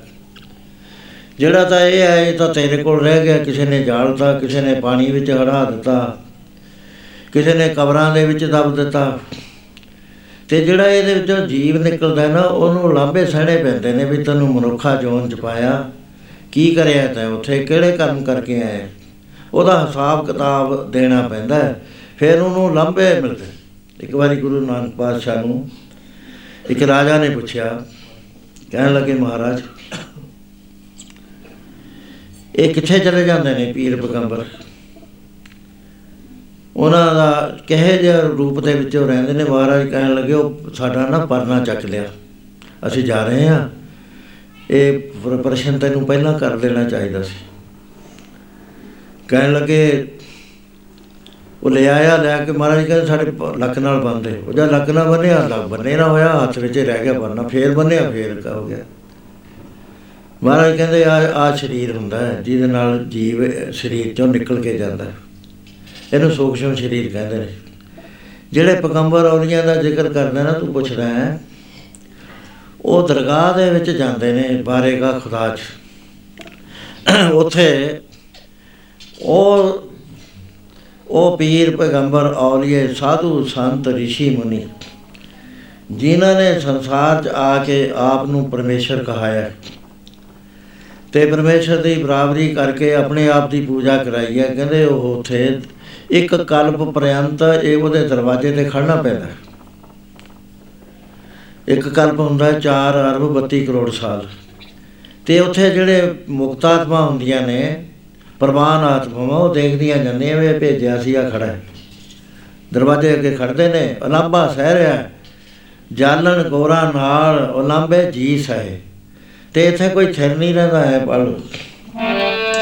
ਕਿੱਥੇ ਗਏ ਨੇ ਪਗੰਬਰ ਪੀਰ ਔਲੀਏ ਦਿਸਦਾ ਨਾ ਕੋਈ ਜਗ ਤੇ ਕਿੱਥੇ ਗਏ ਨੇ ਪਗੰਬਰ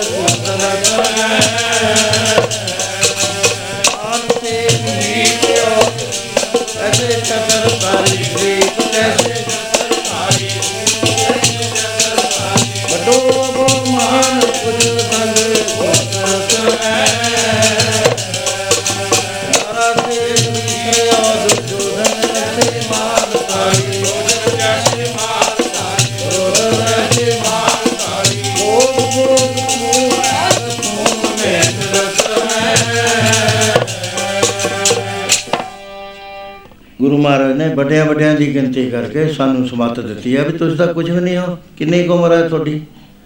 100 ਸਾਲ ਹੁੰਦੀ ਹੈ ਜੇ ਵੱਧ ਤੇ ਵੱਧ ਕਿਸੇ ਦੀ ਹੋ ਜਾਏ ਉਹ ਵੀ ਬੜੀ ਭੈੜੀ ਹੈ 90 ਸਾਲ ਤੋਂ ਬਾਅਦ ਦੀ। 90 ਸਾਲ ਤੋਂ ਬਾਅਦ ਜਦ ਬਾਬੇ ਫਰੀਦ ਜੀ ਦੀ ਉਮਰ ਹੋਈ 95 ਸਾਲ ਦੀ ਸੀ ਉਹਨਾਂ ਦੀ। ਉਹ ਐਸਾ ਆ ਗਿਆ ਕਿ ਇੱਕ ਦਿਨ ਚਾਰ ਪਾਈ ਤੇ ਪਏ ਪਾਣੀ ਦੀ ਪਿਆਸ ਲੱਗੀ। ਕੋਲ ਹੈ ਸਾਰਾ ਕੁਝ। ਪਾਣੀ ਰੱਖਿਆ ਪਿਆ, ਪਰ ਉਹ ਉੱਠ ਕੇ ਪੀਣਾ ਪੈਂਦਾ ਸੀ। ਬੜਾ ਅਟੈਂਪਟ ਕਰਿਆ, ਸੇਵਾਦਾਰ ਨੇੜੇ ਨਹੀਂ ਸੀ। ਉਸ ਵੇਲੇ ਉਹਨਾਂ ਨੇ ਕਿਹਾ, ਦੇਖੋ, ਮੇਰੇ ਨਾਲ ਅੱਖਾਂ ਆਈਆਂ ਸੀ, ਇਹ ਵੀ ਕਮਜ਼ੋਰ ਹੋ ਗਈਆਂ। ਦੰਦ ਆਏ ਸੀ, ਉਹ ਰਹੇ ਹੀ ਨਹੀਂ ਹੈ ਮੂੰਹ 'ਚ। ਕੰਨ ਵੀ ਸੁਣਨ ਤੇ ਘਟ ਗਏ। ਹੱਥ ਪੈਰ ਕੰਮੇ ਨਹੀਂ ਕਰ ਰਹੇ, ਫਰੀਦਾ ਹੀ ਨਹੀਂ, ਨਿੱਕੇ ਜੰਗੇ ਹੁਣ ਥਾਲੂ ਕਰ ਪਾਵਿਓ ਅੱਜ ਫਰੀਦਾ ਕੁਜੜਾ 100 ਕੋਹਾਂ ਥੀਆਂ ਅੱਜ ਮੈਨੂੰ ਐ ਲੱਗਦਾ 100 ਕੋਹਾਂ ਤੇ ਪਾਣੀ ਪਿਆ। ਉਹ ਸਾਰੇ ਜਿਹੜੇ ਮੇਰੇ ਨਾਲ ਆਏ ਸੀ, ਮੇਰੇ ਸਾਥੀ ਬਾਲ ਸਖਾਈ, ਉਹ ਸਭ ਛੱਡ ਕੇ ਆਏ ਪੜ ਲਓ। ਤੈਨੂੰ ਛੱਡ ਕੇ ਬਾਲ ਸਿਖਾਈ ਜਿੰਦੇ ਤੈਨੂੰ ਛੱਡ ਕੇ ਜਿੰਦੇ ਤੈਨੂੰ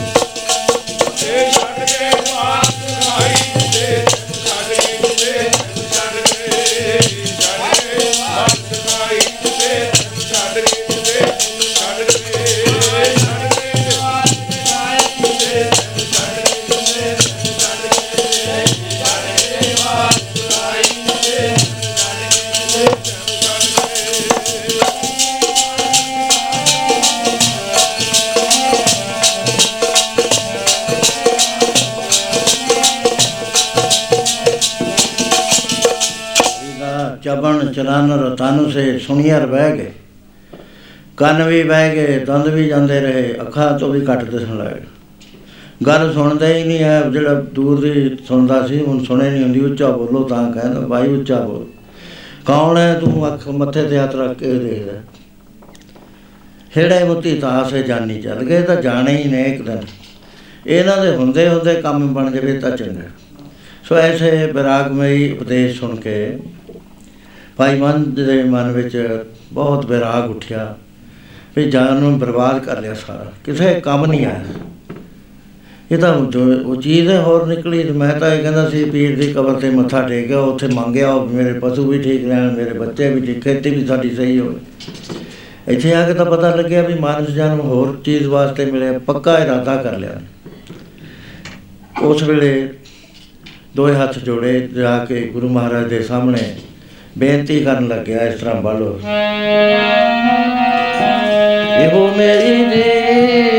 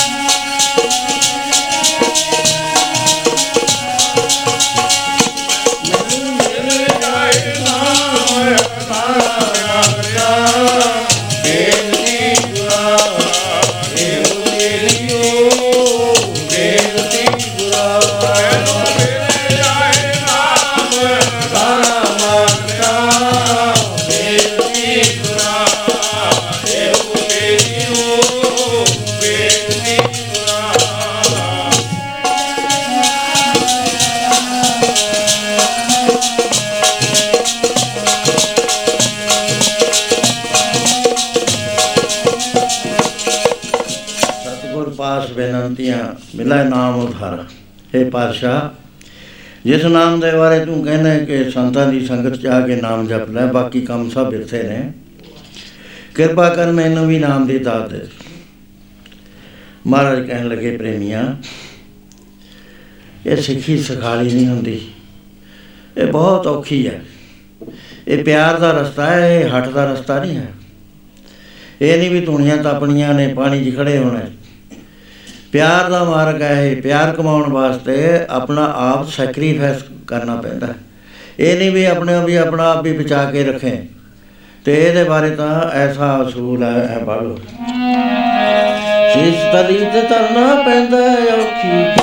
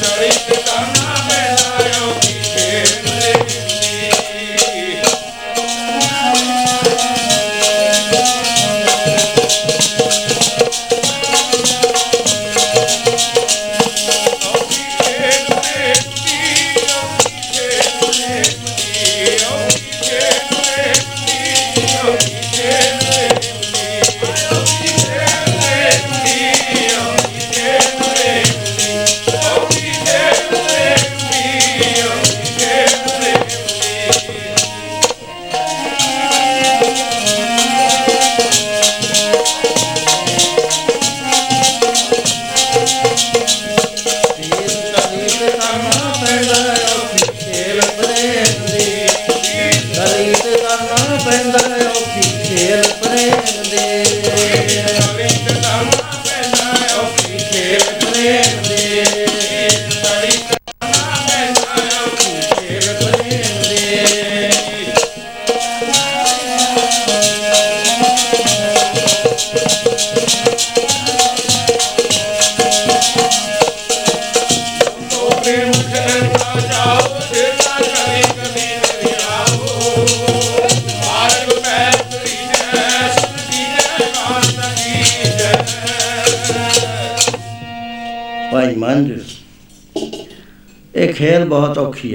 ਵਿਚਾਰ ਕਰ ਲੈ ਤੇ ਤੋਂ ਨਹੀਂ ਹੋ ਪੁੱਗਣੀ ਕੀ ਕਰਦਾ ਰਿਹਾ ਹੁਣ ਤਾਈਂ? ਪਾਤਸ਼ਾਹ ਮੈਂ ਤਾਂ ਜਨਮ ਬਰਬਾਦ ਕਰਿਆ। ਕਬਰਾਂ ਨੂੰ ਮੰਨਦਾ ਰਿਹਾ ਤੇ ਮੈਂ ਨਿਗਾਹੇ ਨੂੰ, ਸਰਬਰੀਏ ਨੂੰ, ਉਹਦਾ ਮੇਰੇ ਘਰ ਦੇ ਵਿੱਚ ਮਕਾਮ ਬਣਿਆ ਹੋਇਆ। ਮਰ ਗਏ ਫਿਰ ਦੋ ਪਾਸੇ ਤਾਂ ਹੋਣੀ ਨਹੀਂ ਗੱਲ। ਲੋਕ ਕਟੰਬ ਸਭੂ ਤੇ ਤੋੜਾ ਤੋ ਆਪਨ ਬੇਟੀ ਆਵਾ। ਇੱਕ ਪਾਸੇ ਰਹਿਣਾ ਪੈਣਾ ਤੈਨੂੰ। ਫਿਰ ਮਹਾਰਾਜ ਕਹਿਣ ਲੱਗੇ, ਪਿਆਰਿਆ, ਨਾਮ ਕੋਈ ਇਹੀ ਜੀ ਚੀਜ਼ ਨਹੀਂ ਹੈ ਵੀ ਸਸਤੀ ਹੋਈ ਹੈ। ਨਾਮ ਪਦਾਰਥ ਪਾਏ ਕੇ ਗਵੀਰਾ ਗਾਂਠ ਨਾ ਖੋ ਨਹੀਂ ਪਟਣ ਨਹੀਂ ਪਾਰਖੂ, ਨਹੀਂ ਕਾਕ ਨਹੀਂ ਬੋਲ ਜਿੰਨਾ ਜੇ ਪੂਰਾ ਕਾਕ ਨਾ ਹੋਵੇ, ਨਾਮ ਦਾ ਸੌਦਾ ਨਹੀਂ ਮਿਲਿਆ ਕਰਦਾ। ਜੇ ਕਾਕ ਤੋਂ ਬਗੈਰ ਵੇਚ ਦੋ, ਤਾਂ ਕੋਈ ਦਾ ਮਤਲਬ ਨਹੀਂ ਹੁੰਦਾ। ਇਹ ਦੇਖੋ, ਤਜਰਬਾ ਹੈ ਸਾਰਾ, ਆਪਾਂ ਰੋਜ਼ ਕਰਦੇ ਹਾਂ। ਅਸੀਂ ਰੌਲਾ ਪਾਈ ਜਿੰਨੇ ਅਮਰ ਛਕੋ ਅਮਰ ਛਕੋ ਅਮਰ ਛਕੋ। ਪਹਿਲਾਂ ਨਹੀਂ ਸੀ ਇਸ ਤਰ੍ਹਾਂ ਹੁੰਦਾ। ਮਹਾਰਾਜ ਜੀ ਜਦੋਂ ਅਮਰ ਛਕਾਉਂਦੇ ਸੀ ਪਹਿਲੀਆਂ 'ਚ ਮੈਂ ਦੇਖਿਆ 6 ਮਹੀਨੇ ਤਾਂ ਉਹਨੂੰ ਕਹਿੰਦੇ ਜਪਜੀ ਸਾਹਿਬ ਦੇ ਐਨੇ ਪਾਠ ਕਰ। ਫਿਰ ਉਹਦੇ ਬਾਅਦ ਉਹਨਾਂ ਨੇ ਕਹਿਣਾ ਹੁਣ ਮੂਲ ਮੰਤਰ ਦੇ 5 ਲੱਖ ਪਾਠ ਕਰ। ਇਹਨਾਂ ਨਾਲ ਮੈਲ ਦੂਰ ਹੋਣੀ ਸ਼ੁਰੂ ਹੋ ਜਾਂਦੀ ਸੀ। ਤੇ ਅੰਮ੍ਰਿਤ ਜਿਹੜੀ ਚੀਜ਼ ਹੈ ਉਹ ਕੋਈ ਮੂਲੀ ਚੀਜ਼ ਨਹੀਂ ਉਹਨੂੰ ਟਿਕਣ ਨੂੰ ਥਾਂ ਮਿਲ ਜਾਂਦਾ ਸੀ। ਮਹਾਤਮਾ ਸਾਰੇ ਐਵੇਂ ਕਰਦੇ ਸੀ ਚਾਹੇ ਉਹ ਸਾਡੇ ਨੇ, ਚਾਹੇ ਦੂਜਿਆਂ ਨੇ। ਇੱਕ ਮਹਾਤਮਾ ਸੀ ਉਹਦੇ ਕੋਲ ਜਿੱਥੇ ਉਹ ਰਹਿੰਦੇ ਸੀ, ਝੌਂਪੜੀ ਸੀ, ਕੁਟੀਆ ਸੀ ਉਹਨਾਂ ਦੀ, ਉੱਥੇ ਇੱਕ ਕਿਸਾਨ ਹਲ ਚਲਾਉਂਦਾ ਹੁੰਦਾ, ਉਹਦਾ ਫਾਰਮ ਸੀ ਉੱਥੇ। ਉਹਨੇ ਵਿਹਲੇ ਹੋ ਕੇ ਨਾ ਤਾਂ ਪਾਣੀ ਪੂਣੀ ਪੀਣ ਚਲੇ ਜਾਣਾ ਨਾ ਸੰਤਾਂ ਨੂੰ ਕਹਿਣਾ, ਬਾਬਾ ਜੀ, ਸਾਨੂੰ ਵੀ ਨਾਮ ਦੇ ਦਿਓ। ਉਹਨੇ ਕਹਿਣਾ, ਕੋਈ ਨਹੀਂ ਭਾਈ, ਮਿਲ ਜੂਗਾ ਨਾਮ। ਉਹ ਬਾਰ-ਬਾਰ ਜਦ ਕਹੀ ਜਾਵੇ, ਦੋ ਤਿੰਨ ਮਹੀਨੇ ਹੋ ਗਏ ਕਹਿੰਦੇ ਨੂੰ, ਕਹਿੰਦੇ ਇਹਨੂੰ ਦੱਸੀਏ ਪਹਿਲਾਂ। ਇੱਕ ਦਿਨ ਭਿਖਿਆ ਲੈਣ ਉਹਦੇ ਘਰ ਚਲੇ ਗਏ। ਉਹ ਅੰਦਰ ਸੀ। ਉਹਨੇ ਕਹਿੰਦਾ ਵੀ ਸੰਤ ਆ ਗਏ। ਤੇ ਮੈਂ ਉਂਜਲ ਭਰ ਕੇ ਆਟਾ ਦੇਵਾਂ। ਉਹ ਸੰਤਾਂ ਨੇ ਜਾਂਦੇ ਜਾਂਦੇ ਚਿੱਪੀ ਵਿੱਚ ਲਿੱਤ ਪਾ ਲਈ ਉਹ ਜਿਸ ਵਾਰ ਆਇਆ, ਕਹਿੰਦਾ, ਬਾਬਾ ਜੀ, ਇਹਦੇ ਤਾਂ ਲਿੱਤ ਪਈ ਹੈ। ਕਹਿੰਦੇ, ਕੋਈ ਨਹੀਂ, ਵਿੱਚੇ ਪਾ ਦੇ। ਕਹਿੰਦਾ, ਖਰਾਬ ਹੋ ਜੂ ਆਟਾ। ਕਿਹਨੇ ਖਾਣਾ ਲਿੱਤ ਨਾਲ ਹੋਇਆ ਹੋਇਆ? ਗੰਦੀ ਚੀਜ਼ ਹੈ। ਕਹਿੰਦੇ, ਪਾ ਦੇ ਪਾ ਦੇ, ਕੋਈ ਨਹੀਂ। ਉਹ ਜਦ ਪੰਜ ਸੱਤ ਵਾਰੀ ਸੰਤਾਂ ਨੇ ਕਿਹਾ, ਪਾ ਦੇ ਪਾ ਦੇ। ਉਹਨੇ ਕਿਹਾ ਵੀ ਸੰਤ ਐਵੇਂ ਕਰੀ ਜਾਂਦੇ ਨੇ। ਪਹਿਲਾਂ ਲਿੱਤ ਕੱਢੀਏ, ਫੇਰ ਆਟਾ ਦਵਾਂਗੇ। ਜਦੋਂ ਲੈ ਕੇ ਮੁੜ ਗਿਆ, ਕਹਿੰਦਾ, ਬਾਬਾ ਜੀ, ਪਹਿਲਾਂ ਲਿੱਤ ਡੋਲ ਦੋ, ਫੇਰ ਪਾਓ। ਉਹ ਕਹਿਣ ਲੱਗੇ ਪ੍ਰੇਮੀਆਂ, ਆਟੇ ਦਾ ਕਿੰਨਾ ਕੁ ਤੇਰਾ ਮੁੱਲ ਹੈ? ਆਨਾ ਹੋਣਾ ਹੈ ਦਵਾਨੀ ਹੋਣੀ ਹੈ, ਚਾਰਾਂ ਨੇ ਲਾਉਣਾ ਹੈ। ਤੇ ਇਹ ਤੂੰ ਮੇਰੀ ਗੰਦੀ ਚੋ ਪਾਉਂਦਾ ਨਹੀਂ ਹੈ ਤੇ ਤੇਰੇ ਅੰਦਰ ਕਿੰਨਾ ਗੰਦਵੰਦ ਕਾਮ ਤੇਰੇ ਦਾ ਹੈ, ਕ੍ਰੋਧ ਲੋਭ ਮੋਹ ਹੰਕਾਰ ਈਰਖਾ ਨਿੰਦਿਆ ਚੁਗਲੀ ਬਖੀਲੀ ਆਸਾ ਤੰਦੇਸ਼ਾ ਤ੍ਰਿਸ਼ਨਾ। ਇਹ ਧੰਦਨ ਆਉਂਦੇ ਫਿਰਦੀਆਂ ਗੰਦੀਆਂ ਚੀਜ਼ਾਂ ਤੇ ਇੱਥੇ ਮੈਂ ਨਾਮ ਕਿਵੇਂ ਬਾਦਾ ਪਹਿਲਾਂ ਸਫ਼ਾਈ ਕਰ ਬਰਤਨ ਦੀ। ਭਾਂਡਾ ਧੋਏ ਤੂੰ ਬੈਸ ਦੇਵੋ ਤਾਂ ਤੂੰ ਤੇ ਕੋ ਜਾਓ ਭਾਂਡਾ ਧੋ ਕੇ ਲੈਣ ਜਾਓ ਦੁੱਧ ਜੇ ਪਾ ਦਿੱਤਾ ਤਾਂ ਫਟ ਜਾਏਗਾ। ਸੋ ਇਸ ਤਰ੍ਹਾਂ ਪਹਿਲੇ ਮਹਾਪੁਰਸ਼ਾਂ ਨੂੰ ਸਿਖਾਉਣ ਤੋਂ ਪਹਿਲਾਂ ਦਿਲ ਕਰਿਆ ਕਰਦੇ ਸੀ ਵੀ ਇਹਨੂੰ ਨਾਮ ਮਿਲਣਾ ਹੈ, ਪੰਜ ਪਿਆਰੇ ਨੇ ਸ਼ਬਦ ਦੇਣਾ ਐਸਾ ਨਾ ਹੋਵੇ, ਇਹਦੇ ਕੰਦਮੰਦ ਚ ਰੁਲ ਜਾਵੇ। ਫੇਰ ਮੁੜ ਕੇ ਜਪੇ ਹੀ ਨਾ। ਉਹ ਜੇ ਪੁੱਛੋ ਵੀ ਤੈਨੂੰ ਨਾਮ ਮਿਲਿਆ, ਕਦੋਂ ਨਾ ਦੀ ਮੈਨੂੰ ਤਾਂ ਮਿਲਿਆ ਨਹੀਂ ਮੇਰੇ ਕੋਲ ਆਉਂਦੇ ਨੇ ਨਾ ਕਈ ਪ੍ਰੇਮੀ। ਫਲਾਣੇ ਤੋਂ ਕਹਿੰਦੇ ਨੇ ਵੀ ਜੀ, ਨਾਮ ਮਿਲਦਾ। ਮੈਂ ਕਿਹਾ, ਨਾਮ ਤਾਂ ਤੁਹਾਡੇ ਅੰਦਰ ਹੈ, ਸ਼ਬਦ ਮਿਲਦਾ ਹੁੰਦਾ ਹੈ। ਤੇ ਤੁਸੀਂ ਅਮਰ ਛਕਿਆ ਸ਼ਬਦ ਨਹੀਂ ਮਿਲਿਆ, ਕਹਿੰਦੇ ਨਾ ਸਾਨੂੰ ਤਾਂ ਪਤਾ ਨਹੀਂ। ਮੈਂ ਕਿਹਾ, ਕਮਾਲ ਹੈ। ਵੇ ਵਾਹਿਗੁਰੂ ਮੰਤਰ ਕਹਿੰਦੇ ਸੀ, ਕਹਿੰਦੇ ਉਹ ਤਾਂ ਕਿਹਾ ਸੀ ਉਹਨਾਂ ਨੇ। ਮੈਂ ਕਿਹਾ, ਉਹ ਕੀ ਹੁੰਦਾ? ਹੈ? ਇੰਨਾ ਵੀ ਨਹੀਂ ਅਸੀਂ ਐਜੂਕੇਟ ਕਰਦੇ। ਸਾਡਾ ਇਹ ਰੱਖਿਆ ਹੋਇਆ ਸੀ ਪਹਿਲਾਂ ਪਹਿਲਾਂ, ਜਦੋਂ ਅਸੀਂ ਅੰਮ੍ਰਿਤ ਛਕਾਉਣਾ, ਤਾਂ ਉਸ ਵੇਲੇ ਅੰਮ੍ਰਿਤ ਛਕਾ ਕੇ ਜਦੇ ਨਹੀਂ ਸੀ ਤੋਰਦੇ। ਉਹਨਾਂ ਨੂੰ ਕਹਿੰਦੇ ਸੀ ਅਮ ਤੁਹਾਨੂੰ ਸ਼ਬਦ ਮਿਲ ਗਿਆ, ਹੁਣ ਬੈਠ ਕੇ ਅਭਿਆਸ ਕਰੋ ਇੱਥੇ। ਚੌਂਕੜੀਆਂ ਮਾਰ ਲਓ, ਅਭਿਆਸ ਕਰੋ, ਇਸ ਤਰ੍ਹਾਂ ਕਰਨਾ ਹੈ ਸਵਾਸ ਨਾਲ ਐ ਕਰਨਾ, ਦੂਜਾ ਇਸ ਤਰ੍ਹਾਂ ਕਰਨਾ, ਸਾਰਾ ਸਮਝਾ ਦੇਈਦਾ ਸੀ। ਉਹ ਫੇਰ ਸਫਲ ਹੁੰਦਾ ਹੈ। ਮਹਾਰਾਜ ਕਹਿੰਦੇ, ਪਿਆਰਿਆ, ਸੁਦਾਗਰ ਨਾ ਹੋਵੇ, ਨਾਮ ਨਹੀਂ ਦਿੱਤਾ ਜਾਂਦਾ। ਬਿਨ ਗਾਹਕ ਗੁਣ ਵੇਚੀਏ, ਤਉ ਗੁਣ ਸਹਿ ਹੋ ਜਾਏ। ਗੁਣ ਕਾ ਗਾਹਕ ਜੋ ਮਿਲੇ, ਤਉ ਗੁਣ ਲਾਖ। ਜਾਂ ਪਹਿਲਾਂ ਤੂੰ ਢਾ ਗਿਆ ਮੁਕਾਮ। ਕਰ ਗਿਆ, ਮੁਕਾਮ ਢਾਉਣ ਲੱਗਿਆ। ਘਰ ਵਾਲੀ ਨੇ ਵੀ ਆਬਜੈਕਟ ਕਰਿਆ। ਲੜਕੀ ਵੀ ਕਹਿਣ ਲੱਗੀ, ਬਾਪੂ, ਨਾ ਕਰ ਇਹ ਪੀਰ, ਗੁੱਸੇ ਹੋ ਜੂ। ਉਹ ਕਹਿੰਦਾ ਮੈਨੂੰ ਵੱਡਾ ਪੀਰ ਮਿਲ ਗਿਆ, ਹੁਣ ਛੋਟੇ ਛਾਟੇ ਪੀਰ ਦੀ ਨਹੀਂ ਪੇਸ਼ ਜਾਂਦੀ। ਪਿੰਡ ਵਾਲੇ ਵੀ ਕਹਿਣ ਵੀ ਇਹਨੂੰ ਕੀ ਹੋ ਗਿਆ, ਅੰਮ੍ਰਿਤਸਰ ਜਾਤਾ ਆਇਆ ਰਮਦਾਸਪੁਰੇ, ਅੱਗੇ ਇਹਨਾਂ ਦਾ ਰਿਸ਼ਤੇਦਾਰ ਤੇਲਗੂ ਗਿਆ ਸੀ, ਉਹ ਵੀ ਐਵੇਂ ਕਰਦਾ ਹੈ, ਇਹ ਗਿਆ ਇਹ ਵੀ ਐਵੇਂ ਕਰਦਾ ਖਬਰ ਉੱਥੇ ਕੀ ਜਾਦੂ ਹੁੰਦਾ ਹੈ। ਲੇਕਿਨ ਵਾਪਸ ਆ ਗਿਆ। ਮਹਾਰਾਜ ਕੋ ਆ ਕੇ ਕਿਹਾ, ਮਹਾਰਾਜ ਕਹਿੰਦੇ, ਕੀ ਗੱਲ, ਸਖਾਲਾ ਹੀ ਢਾਇਆ? ਕਹਿੰਦਾ, ਨਹੀਂ ਮਹਾਰਾਜ, ਬਹੁਤ ਰੌਲਾ ਪੈਂਦਾ ਸੀ। ਕਹਿੰਦਾ, ਇਹ ਤਾਂ ਥੋੜਾ ਹੀ ਪਿਆ। ਹੈ। ਜਦ ਤੱਕ ਸਿੱਖੀ ਧਾਰ ਲੈਣੀ ਹੈ ਨਾ, ਤੈਨੂੰ ਬਹੁਤ ਮੁਸ਼ਕਲਾਂ ਤਾਂ ਆਉਣਗੀਆਂ। ਦੇਖ ਲੈ, ਇਹ ਕੋਈ ਸਖਾਲੀ ਚੀਜ਼ ਨਹੀਂ ਜਿਹੜੀ ਤੂੰ ਲੈਣ ਲੱਗੇ। ਜੇ ਤੋ ਪ੍ਰੇਮ ਖੇਲਣ ਕਾ ਚਾਓ ਸਿਰ ਤਾਂ ਤਰੀ, ਗਲੀ ਮੋਰੀਓ ਉਸ ਵੇਲੇ ਕਹਿਣ ਲੱਗਾ ਮਹਾਰਾਜ, ਮੈਨੂੰ ਉਪਦੇਸ਼ ਮਹਾਰਾਜ ਕਹਿੰਦੇ, ਦੇਖ, ਪਹਿਲਾਂ ਇਹ ਨਾਮ ਜਪਣ ਵਾਸਤੇ ਰਹਿਤਾ ਹੁੰਦੀਆਂ ਨੇ। ਸਭ ਤੋਂ ਪਹਿਲੀ ਜਿਹੜੀ ਰਹਿਤ ਆ, ਉਹ ਪ੍ਰਤੀਤ ਦੀ ਆ। ਵਾਹਿਗੁਰੂ ਤੇ ਪ੍ਰਤੀਤ ਵਾਹਿਗੁਰੂ ਤੇ ਪ੍ਰਤੀਤ ਜਿੰਨਾ ਚਿਰ ਇਹ ਨਹੀਂ ਆਉਂਦੀ ਪੇਖਤ ਸੁਣਤ ਸਦਾ ਹੈ ਸੰਗੇ ਮੈਂ ਮੂਰਖ ਜਾਣਿਆ ਦੂਰੀ। ਉਹ ਮੈਨੂੰ ਦੇਖ ਰਿਹਾ ਹੱਥਾਂ ਤੋਂ। ਪਹਿਲਾਂ ਪ੍ਰਤੀਤ ਆਊ ਤਾਂ ਹੀ ਅਸੀਂ ਪ੍ਰੈਜ਼ੈਂਸ ਦਾ ਨਾਮ ਜਪਾਂਗੇ ਨਹੀਂ ਕਿਵੇਂ ਜਪ ਲਾਂਗੇ? ਜੇ ਪ੍ਰਤੀਤ ਹੀ ਨਹੀਂ ਆਈ ਕਰਿਓ ਵਾਹਿਗੁਰੂ ਵਾਹਿਗੁਰੂ ਵਾਹਿਗੁਰੂ ਵਾਹਿਗੁਰੂ ਵਾਹਿਗੁਰੂ ਨਾ ਹਨੇਰੇ ਜਾ ਕੇ ਮਰ ਜਾਣੇ ਉਹ ਸਾਹਮਣੇ ਹੋਣਾ ਚਾਹੀਦਾ ਵੀ ਚਲੋ ਦਿਸਦਾ ਨਹੀਂ ਹੈ। ਭੂਤ ਦਿਸਦਾ ਨਹੀਂ ਘਰ ਵਿੱਚ ਜਿਨ੍ਹਾਂ ਦੇ ਰਹਿੰਦਾ ਹੈ, ਵੜਦਾ ਹੀ ਨਹੀਂ ਉੱਥੇ ਕੋਈ। ਡਰਦੇ ਨੇ ਵੀ ਭੂਤ ਆ ਹਾਲਾਂਕਿ ਜ਼ੋਰ ਦੇਖਿਆ ਨਹੀਂ, ਦਿਖਾਇਆ ਨਹੀਂ ਕੁਝ ਨਹੀਂ ਕਰਿਆ। ਉਹ ਮਨੋਤ ਹੈ ਮਨ ਦੀ, ਉਹ ਤਾਂ ਹੋ, ਹੈ ਹੋਣਾ ਹੈ ਕਿ ਨਹੀਂ ਹੋਣਾ।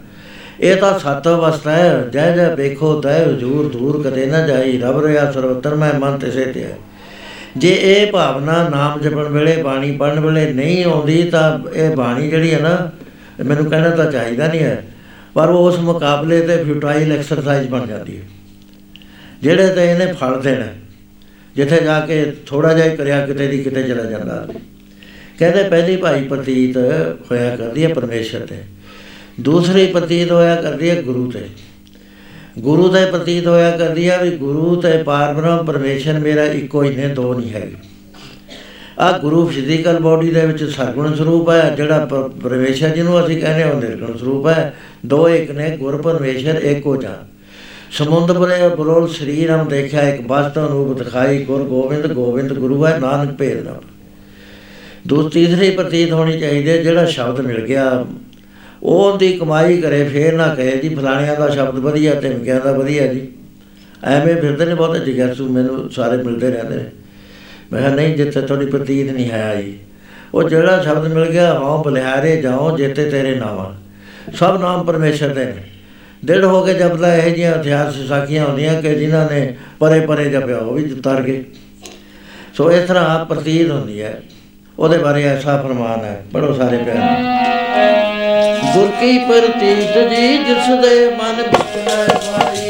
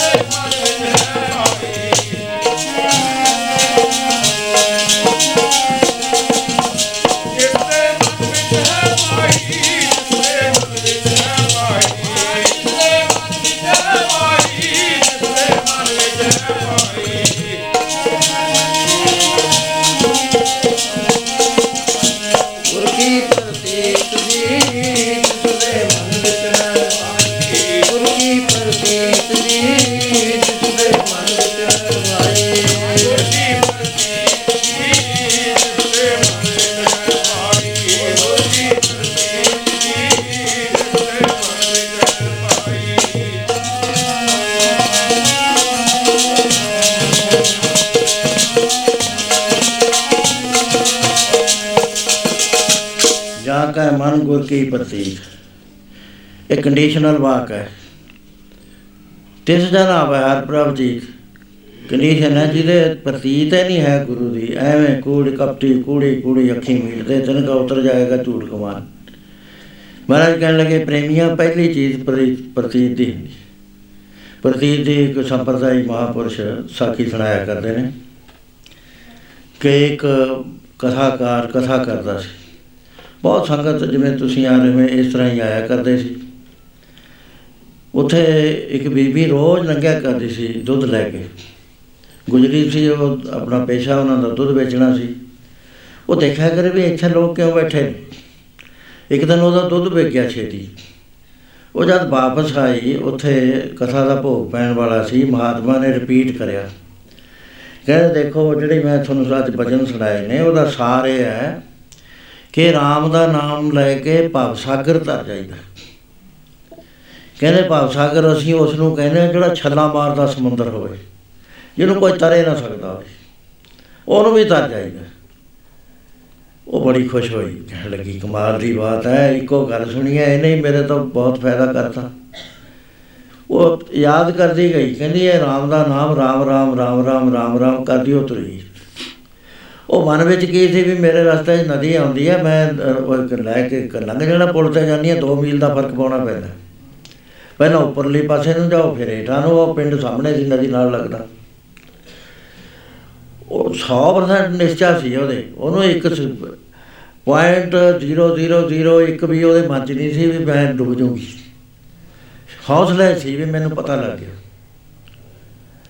ਪਤਾ ਲੱਗਿਆ, ਉੱਥੇ ਜਦ ਗਈ, ਨਾ ਧੜਕ ਹੋ ਕੇ ਪਾਣੀ ਤੇ ਪੈਰ ਧਰਿਆ, ਚੁੱਪ ਕਰਕੇ ਨਿਕਲ ਗਈ। ਉਹਨੇ ਕਿਹਾ ਵੀ ਕਮਾਲ ਦੀ ਬਾਤ ਹੈ। ਇੱਕੋ ਗੱਲ ਸੁਣੀਆ ਇੱਕੋ ਨੇ ਮੇਰਾ ਕਿੰਨਾ ਸੰਕਟ ਦੂਰ ਕਰਤਾ। ਉਹ ਛੇਤੀ ਦੁੱਧ ਵੇਚ ਜਾ ਕਰੇ, ਛੇਤੀ ਵਿਹਲੀ ਹੋ ਜਾ ਕਰੇ, ਇੱਕ ਦਿਨ ਮਨ ਚ ਆਇਆ ਵੀ ਇਹ ਕਥਾਕਾਰ ਨੇ ਜਿਹੜੀ ਗੱਲ ਦੱਸੀ ਹੈ, ਇਹ ਤਾਂ ਤਾਂ ਮੈਂ ਦੇ ਨਹੀਂ ਸਕਦੀ। ਕੁਝ ਪੈਸੇ ਜੋੜੇ, ਬਸਤਰ ਲਿਆਈ ਕੁਝ ਹੋਰ ਚੀਜ਼ਾਂ ਖਾਣ ਪੀਣ ਵਾਲੀਆਂ ਲਿਆਈ, ਵੀ ਮੈਂ ਇਹਨਾਂ ਨੂੰ ਘਰ ਚਰਨ ਪਵਾਵਾਂ। ਉਹ ਬੇਨਤੀ ਕਰੀ ਤਾਂ ਉਹਨੇ ਦੇਖਿਆ ਵੀ ਇਹ ਤਾਂ ਗਰੀਬ ਨਹੀਂ ਜੀ ਇੱਥੇ ਮੈਂ ਜਾ ਕੇ ਕਰਨਾ, ਕੀ ਦੇ ਦੂਗੀ ਇਹ ਮੈਨੂੰ? ਉਹ ਤਾਂ ਇਹ ਸੌਦੇਬਾਜ਼ੀ ਹੁੰਦੀ ਹੈ। ਵੀ ਇੱਥੇ ਮੈਂ ਜਾਉਂ ਉਤਰੂੰ ਆ ਫਲਾਣਾ ਕਰੂੰ ਤਾਂ ਇਹਦਾ ਦੇਣਾ ਲੈਣਾ ਤਾਂ ਕੁਝ ਨਹੀਂ ਹੈ। ਉਹ ਜਦ ਬਹੁਤ ਬਾਰ-ਬਾਰ ਕਰੀ ਬੇਨਤੀ, ਉਹ ਪੰ- ਨਾਲ ਤੁਰ ਪਿਆ ਕਥਾਕਾਰ। ਉਹ ਜਿਸ ਵਕਤ ਨਦੀ ਦੇ ਕੰਢੇ ਗਈ, ਉਹ ਦੇਖਦਾ ਵੀ ਕਿਸ਼ਤੀ ਕੁਸ਼ਤੀ ਦਾ ਕੋਈ ਨਹੀਂ। ਪੁੱਛਿਆ ਵੀ ਤੇਰਾ ਪਿੰਡ ਕਿਹੜਾ, ਕਹਿੰਦੀ ਉਹ ਸਾਹਮਣੇ ਬਾਬਾ ਜੀ ਦੀਂਦਾ ਕਹਿਣ ਲੱਗਾ, ਕਿਸ਼ਤੀ ਤਾਂ ਹੈ ਨਹੀਂ, ਕਹਿੰਦੀ ਰਾਮ ਦੇ ਨਾਮ ਦੀ ਕਿਸ਼ਤੀ ਹੈਗੀ। ਉਹ ਰਾਮ ਰਾਮ ਕਰਕੇ ਉਹ ਜਿਵੇਂ ਸੀਰੀਅਸ ਹੋ ਕੇ ਲੰਘ ਗਈ। ਉਹ ਕਥਾਕਾਰ ਪਿੱਛੇ ਹੀ ਰਹਿ ਗਿਆ ਨਦੀ ਦੇ। ਉਹਨੇ ਆਵਾਜ਼ ਦਿੱਤੀ ਕਹੇ ਬਾਬਾ ਜੀ ਆ ਜਾਓ ਰਾਮ ਦੇ ਨਾਮ ਦੀ ਕਿਸ਼ਤੀ ਤੇ। ਤੁਸੀਂ ਇਹ ਮੈਨੂੰ ਦੱਸਿਆ ਸੀ ਵੀ ਇਹ ਭਵ ਸਾਗਰ ਪਾਰ ਕਰਾ ਦਿਆ ਤਾਂ ਨਿੱਕੀ ਜੀ ਨਦੀ ਆ। ਉਹਨੇ ਕਿਹਾ ਲੈ ਵੀ ਅੱਜ ਤਾਂ ਫਸ ਗਏ। ਅਸੀਂ ਤਾਂ ਉੱਪਰੋਂ ਉੱਪਰੋਂ ਹੀ ਕਹਿੰਦੇ ਹੁੰਦੇ ਆ ਅੰਦਰੋਂ ਤਾਂ ਸਾਡਾ ਵਿਸ਼ਵਾਸ ਨਹੀਂ ਹੈ। ਇਹ ਸੱਚੀ ਗੱਲ ਹੈ। ਵਿਸ਼ਵਾਸ ਵਾਲਾ ਕੋਈ ਉਹ ਮਿਲਦਾ ਹੈ। ਰੇਅਰ ਹੁੰਦਾ ਹੈ ਉਹ, ਜਿਹਦਾ ਕਦ ਕਹਿ- ਜਿਹੜਾ ਕੁਝ ਕਹਿੰਦਾ ਉਹਦੇ ਤੇ ਪਹਿਰਾ ਦੇਵੇ ਉਸ ਵੇਲੇ ਉਹ ਬਾਰ-ਬਾਰ ਰਿਪੀਟ ਕਰੀ ਜਾਂਦੇ ਆ, ਮਨ ਚ ਆਇਆ ਵੀ ਖਬਰ ਹੈ ਰਾਮ ਦਾ ਨਾਮ ਨਗਾਏ ਦਿੰਦਾ ਹੋਵੇ, ਮੈਂ ਕਿਹੜਾ ਪਤਿਆ ਕੇ ਦੇਖਿਆ, ਉਸ ਤਾਂ ਕਹਿੰਦੇ ਹੀ ਆ ਕਿਤਾਬਾਂ ਪੜ੍ਹ ਕੇ। ਉਹ ਕਹਿੰਦੇ ਜਦੋਂ ਅਸੀਂ ਪੈਰ ਤਾਂ ਧਰੋ, ਜਦ ਪੈਰ ਧਰਿਆ ਗਲ ਗਲ ਪਾਣੀ ਸੀ, ਗੋਤੇ ਖਾਣ ਲੱਗ ਗਿਆ। ਉਹ ਨੱਠ ਕੇ ਹੱਥ ਪਾਇਆ, ਬਾਹਰ ਨਿਕਲ ਗਿਆ। ਕਹਿੰਦੇ, ਤੁਸੀਂ ਰਾਮ ਨਹੀਂ ਸੀ ਕਿਹਾ? ਹੁਣ ਕੇ ਜਵਾਬ ਕੀ ਦੇਵੇ? ਉਹ ਕਹਿੰਦੇ, ਦੇਖੋ ਤੇ ਰਾਮ ਰਾਮ ਤਾਂ ਕਹੋ। ਅਖੀਰ ਕਹਿੰਦਾ ਕਹਿੰਦਾ ਬੀਬੀ ਤੇਰੇ ਵਾਲਾ ਰਾਮ ਰਾਮ ਨਗਾਉਂਦਾ ਹੈ, ਮੇਰੇ ਵਾਲਾ ਨਹੀਂ ਨਗਾਉਂਦਾ। ਉਹ ਤੇ ਲਿਖਿਆ ਹੋਇਆ ਉੱਥੇ ਪੜ ਪੜਦਾ ਪੜਦਾ ਪੜ ਗਿਆ ਪੜ ਗਿਆ ਚਾਰੇ ਵੇਦ ਨਿਸ਼ਚਾ ਦੇ ਨਾ ਆਇਆ ਰਿਹਾ ਟੇਟ ਕਾਟੇ ਜੇ ਬਾਣੀ ਤੇ ਨਿਸ਼ਚੈ ਹੀ ਨਹੀਂ ਆਉਂਦਾ ਸਾਨੂੰ ਫਿਰ ਰੋਹਾਨੀ ਤਰੱਕੀ ਨਹੀਂ ਸਾਧ ਸੰਗਤ ਦੀ ਹੋ ਸਕਦੀ। ਇਹਦੇ ਬਾਰੇ ਬਹੁਤ ਮਸਾਲਾ ਨੇ। ਮਹਾਪੁਰਸ਼ ਤਰੀਕੇ ਤਰੀਕੇ ਦੀਆਂ ਮਸਾਲਾ ਦਿਆ ਕਰਦੇ ਆ ਤਾਂ ਕਿ ਮਨ ਵਿੱਚ ਬਸ ਜਾਏ। ਮਹਾਰਾਜ ਜੀ ਇੱਕ ਦੱਸਿਆ ਕਰਦੇ ਸੀ ਕਿ ਇੱਕ ਰਾਜੇ ਨੇ ਕਿਹਾ ਵੀ ਯਕੀਨ ਵੱਡਾ ਹੈ, ਭਰੋਸਾ ਵੱਡਾ ਹੈ, ਇੱਕ ਸ- ਪੀਰ ਵੱਡਾ ਹੈ। ਉਹ ਕਹਿਣ ਲੱਗਿਆ, ਵਜ਼ੀਰ ਕਹਿੰਦਾ ਜੀ ਦੋਵੇਂ ਚੀਜ਼ਾਂ ਜ਼ਰੂਰੀ ਨੇ। ਉਹਨੇ ਕਿਹਾ, ਨਿਰਣਾ ਕਰਕੇ ਦੱਸ। ਉਹ ਜਦ ਰਾਜਾ ਹਟਿਆ ਇਹਨਾਂ ਕਹਿੰਦਾ 6 ਮਹੀਨੇ ਦੇ ਦਿਓ 6 ਮਹੀਨੇ ਦਾ ਟਾਈਮ ਲੈ ਲਿਆ, ਮਜ਼ਦੂਰਾਂ ਨੂੰ ਨਾਲ ਲਿਆ, ਲੈ ਕੇ ਜੰਗਲ ਚਲਿਆ ਗਿਆ।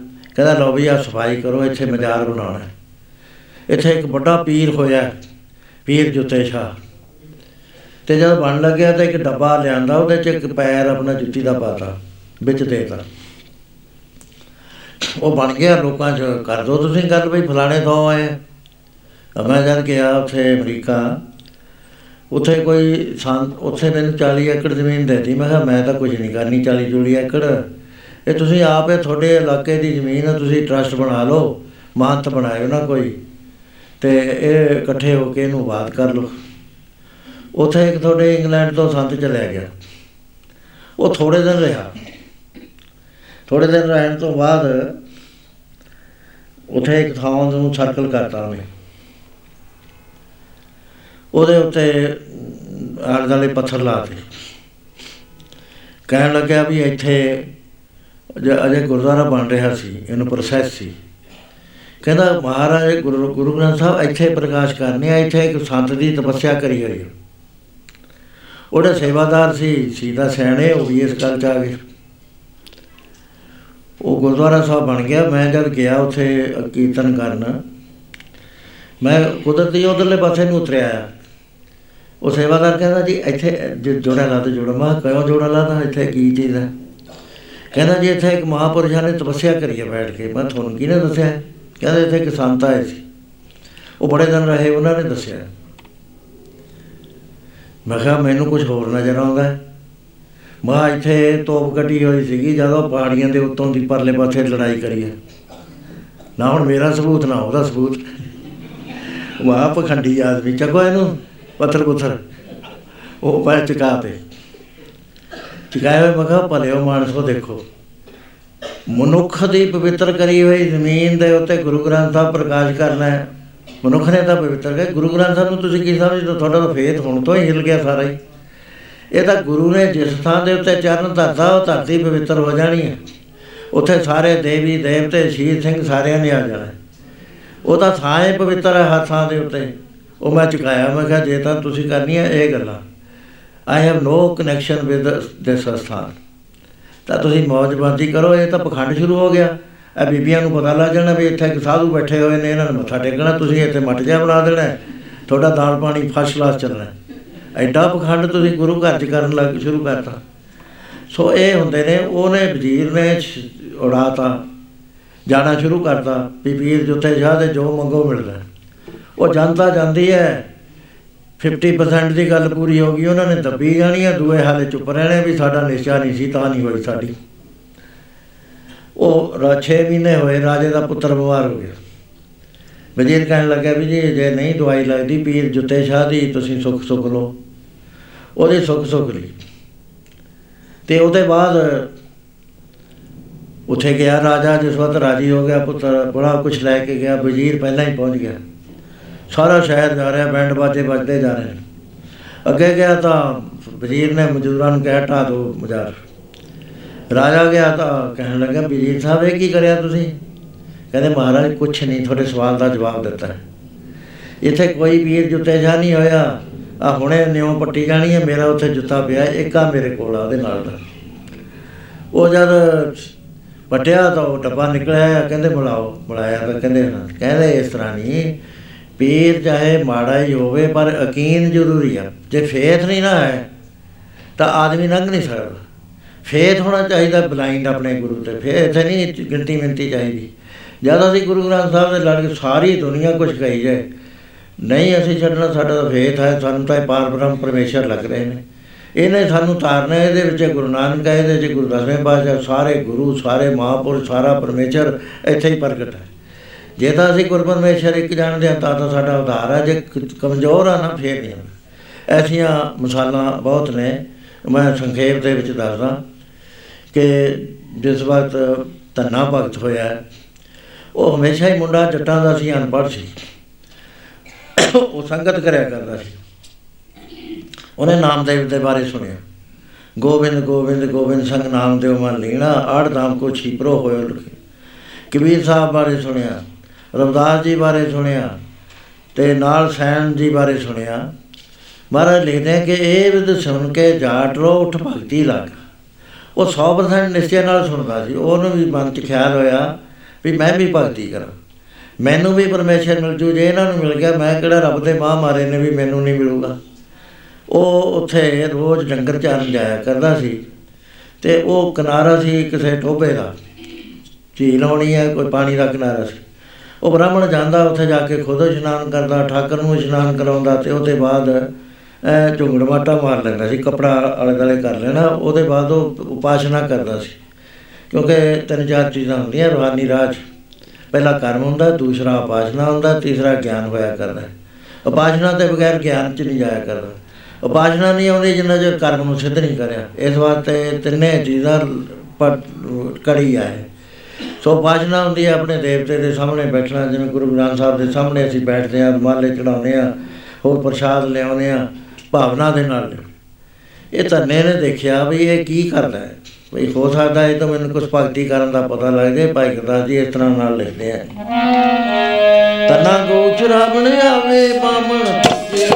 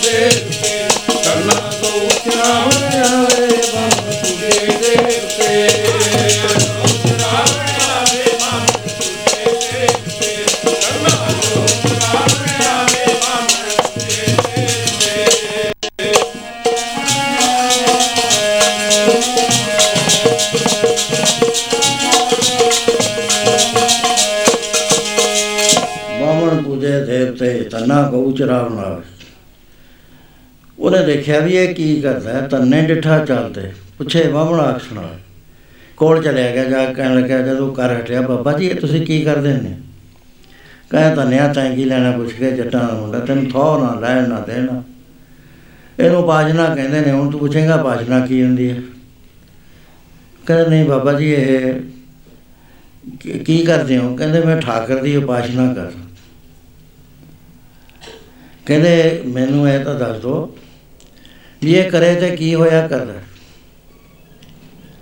ਕਹਿੰਦੇ ਕਰੇ ਤੇ ਕੀ ਹੁੰਦਾ ਹੈ? ਜਿਹੜਾ ਕੁਝ ਵੀ ਮਨ ਚ ਆ ਜੇ ਨਾ, ਉਹ ਮਿਲ ਜਾਂਦਾ ਹੈ। ਮਨ ਮਗੀਆਂ ਮਰਾਦਾਂ ਪਾਵੇਂ, ਪੂਜਾ ਕਰਕੇ ਦੇਖ ਕਰਨਿਆ ਮਰਦੀਆਂ ਮਰਾਦਾਂ ਪਾਵੇ, ਪੂਜਾ ਕਰਕੇ ਦੇਖ ਤੰਨਿਆ। ਮਰਦੀਆਂ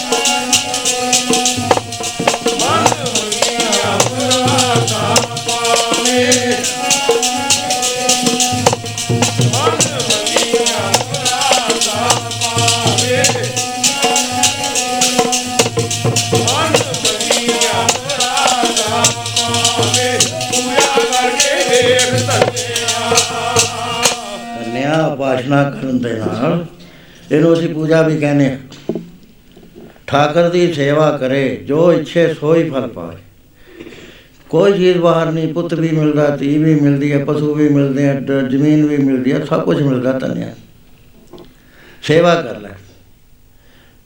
ਜੋ ਮੰਗੇ ਠਾਕਰ ਆਪਣੇ ਤੇ ਸੋਈ ਸੋਈ ਦੇਵੇ। ਜੋ ਮੰਗੇ ਸੋਈ ਸੋਈ ਪਾਵੇ ਸੇਵ ਹਰ ਕੇ ਚਰਨ ਰਸਾਇਣ।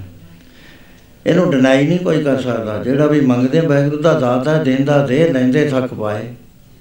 ਅਸੀਂ ਮੰਗਣਾ ਹੈ। ਆਖੇ, ਮੰਗੇ, ਦੇ ਦੇ ਦੇ ਦੇ ਦੇ ਦੇ ਦੇ ਸਾਡੀ ਸਾਰੀ ਉਮਰ ਦੇ ਦੇ, ਨਹੀਂ ਮੁਕਦੀ। ਉਧਰਲੇ ਪਾਸਿਓਂ ਉਹ ਦਿੰਦਾ ਹੀ ਜਾਂਦਾ ਦਾਤ ਕਰੇਗਾ ਤਾਰ ਤਨਿਆ ਹੈ ਜਾਂ ਦਾਤਾ ਹੈ, ਇਹਦੀ ਸੇਵਾ ਕਰਕੇ ਦੇਖ ਲੈ ਸਭ ਮਿਲੂ ਤਨਾ ਕਰਦਾ ਜੋਦੜੀ ਮੈਂ ਵੀ ਦੇ, ਇੱਕ ਜੇ ਤੁਧ ਭਾਵੇ। ਮੈਨੂੰ ਵੀ ਦੇ ਪੰਡਤ ਜੀ ਨੇ ਮੈਨੂੰ ਜੋਗਤ ਦੱਸ ਦੇ। ਕਹਿੰਦਾ ਤਨਿਆ ਹੈ ਥੋੜਾ ਹੁੰਦਾ। ਇਹ ਤਾਂ ਤਾਂ ਗਾਹਕ ਹੋਇਆ ਕਰਦਾ ਗਾਹਕ ਹੋਵੇ ਕੁਝ ਪੂ- ਭੇਟਾ ਬੂਟਾ ਕਰੇ, ਤਾਂ ਹੀ ਤੈਨੂੰ ਦਈਏ, ਤਾਂ ਐਵੇਂ ਮੁਫਤ ਥੋੜੋਗੇ ਜਾਂਦਾ। ਤੰਨੇ ਕੋਲ ਗਊ ਸੀ, ਬਹੁਤ ਵਧੀਆ, ਕਪਲ ਗਊ। ਕਹਿੰਦਾ, ਲੈ ਦਾਦਾ ਜੀ ਆ ਗਊ ਤੇਰੀ ਹੋਈ। ਪੱਠੇ ਵੀ ਮੈਂ ਹੀ ਪਾਇਆ ਕਰੂੰ ਇਹਨੂੰ। ਮੈਨੂੰ ਹੁਣ ਦੇ। ਉਹ ਉੱਥੇ ਅਨਕੜ ਜਿਹਾ ਪੱਥਰ ਪਿਆ ਸੀ, ਚੱਕ ਲਿਆ ਉਹਨੇ, ਪੱਥਰ ਇੱਕ ਲਪੇਟ ਕਰ ਦੇ ਧੰਨੇ ਨੂੰ ਗੈਲ ਛਡਾ। ਆਪਣਾ ਪਿੱਛਾ ਛਡਾ ਲਿਆ ਉਹਨੇ। ਉਹਦੇ ਬਾਅਦ ਕਹਿਣ ਲੱਗੇ, ਹੁਣ ਐ ਕਰੀ, ਇਹਦਾ ਇਸ਼ਨਾਨ ਕਰਾਈ, ਤੂੰ ਤਾਂ ਨਹਾਉਂਦਾ ਉੱਠ ਕੇ ਤੜਕੇ ਕਦੇ? ਤੁਸੀਂ ਤਾਂ ਜੱਟਾਂ ਦੇ ਮੁੰਡੇ ਪਹਿਲਾਂ ਖਾਣ ਨੂੰ ਮੰਗਦੇ ਹੋ, ਫੇਰ ਤੁਰਦੇ ਹੋ, ਨਹਾਉਂਦੇ ਨਹੀਂ, ਧੋਂਦੇ ਨਹੀਂ, ਦਾਤਣ ਨਹੀਂ ਕਰਦੇ, ਕੁਰਲਾ ਨਹੀਂ ਕਰਦੇ। ਪਹਿਲਾਂ ਇਸ਼ਨਾਨ ਕਰੀ, ਫੇਰ ਠਾਕਰ ਦਾ ਇਸ਼ਨਾਨ ਕਰਾਈ, ਐ ਚੰਗੀ ਤਰ੍ਹਾਂ। ਫੇਰ ਪਤਾ ਕੀ ਹੁੰਦਾ? ਹੈ? ਫੇਰ ਉਹਨੂੰ ਭੋਗ ਲਵਾਈਦਾ ਕਹਿੰਦਾ ਭੋਗ ਕੀ ਕਰ ਨੂੰ ਕਹਿੰਦੇ ਕਹਿੰਦਾ ਗੁੱਸਾ ਖਾਂਦਾ ਹੋਏਗਾ, ਕਹਿੰਦਾ ਮੈਂ ਲੱਸੀ ਪੀਣਾ ਸਵੇਰੇ। ਮਿੱਸੇ ਪ੍ਰਸ਼ਾਦੇ ਛਕਦਾ ਕਹਿੰਦੇ ਪਹਿਲਾਂ ਇਹਨੂੰ ਛਕਾਈ, ਫੇਰ ਛਕੀ। ਯਾਦ ਰੱਖੇਗਾ? ਕਹਿੰਦੇ ਹਾਂ, ਬੜੇ ਰੋਹ ਨਾਲ ਉਹਨੇ ਪੱਥਰ ਦੇ ਖੁਸ਼ੀ ਹੋ ਗਈ, ਉਹਨੂੰ ਤਾਂ ਐ ਹੋ ਗਿਆ ਵੀ ਮੈਨੂੰ ਤਰਲੋਕੀ ਦਾ ਰਾਜ ਮਿਲ ਗਿਆ। ਜਿਹੜਾ ਕੁਝ ਨਾਮਦੇਵ ਨੇ ਕਰਿਆ ਸੀ, ਦੁੱਧ ਪਿਲਾਉਣ ਵਾਸਤੇ ਮੈਂ ਵੀ ਐਵੇਂ ਕਰੂੰ। ਜਿਵੇਂ ਕਬੀਰ ਸਾਹਿਬ ਦੇ ਜਾਗੋ ਨੇ ਕੀਤੇ ਨੇ, ਆ ਕੇ ਮੇਰੇ ਵੀ ਐਵੇਂ ਕਰਨਗੇ। ਇਸ ਤਰ੍ਹਾਂ ਵਿਸ਼ਵਾਸ ਦੇ ਨਾਲ ਕਰ ਲਿਆ ਉੱਥੇ ਜਾ ਕੇ ਜਦੋਂ ਅੰਮ੍ਰਿਤ ਵੇਲੇ ਇਸ਼ਨਾਨ ਕਰਾਇਆ ਤੇ ਆਪ ਵੀ ਇਸ਼ਨਾਨ ਕਰਿਆ, ਚੌਂਕੀ ਤੇ ਰੱਖ ਦਿੱਤਾ ਤੇ ਉਹਦੇ ਬਾਅਦ ਉਹਨੇ ਕਿਹਾ ਵੀ ਹੁਣ ਕੋਈ ਸ਼ਕਨ ਸ਼ਕਾਉਣ ਨੂੰ ਲਿਆਈਏ ਪ੍ਰਸ਼ਾਦੇ ਬਣਾਏ, ਮਿੱਸੇ ਪ੍ਰਸ਼ਾਦੇ, ਦੁੱਧ ਰੜਕਿਆ, ਮੱਖਣ ਕੱਢਿਆ, ਲੱਸੀ ਬਣਾਈ।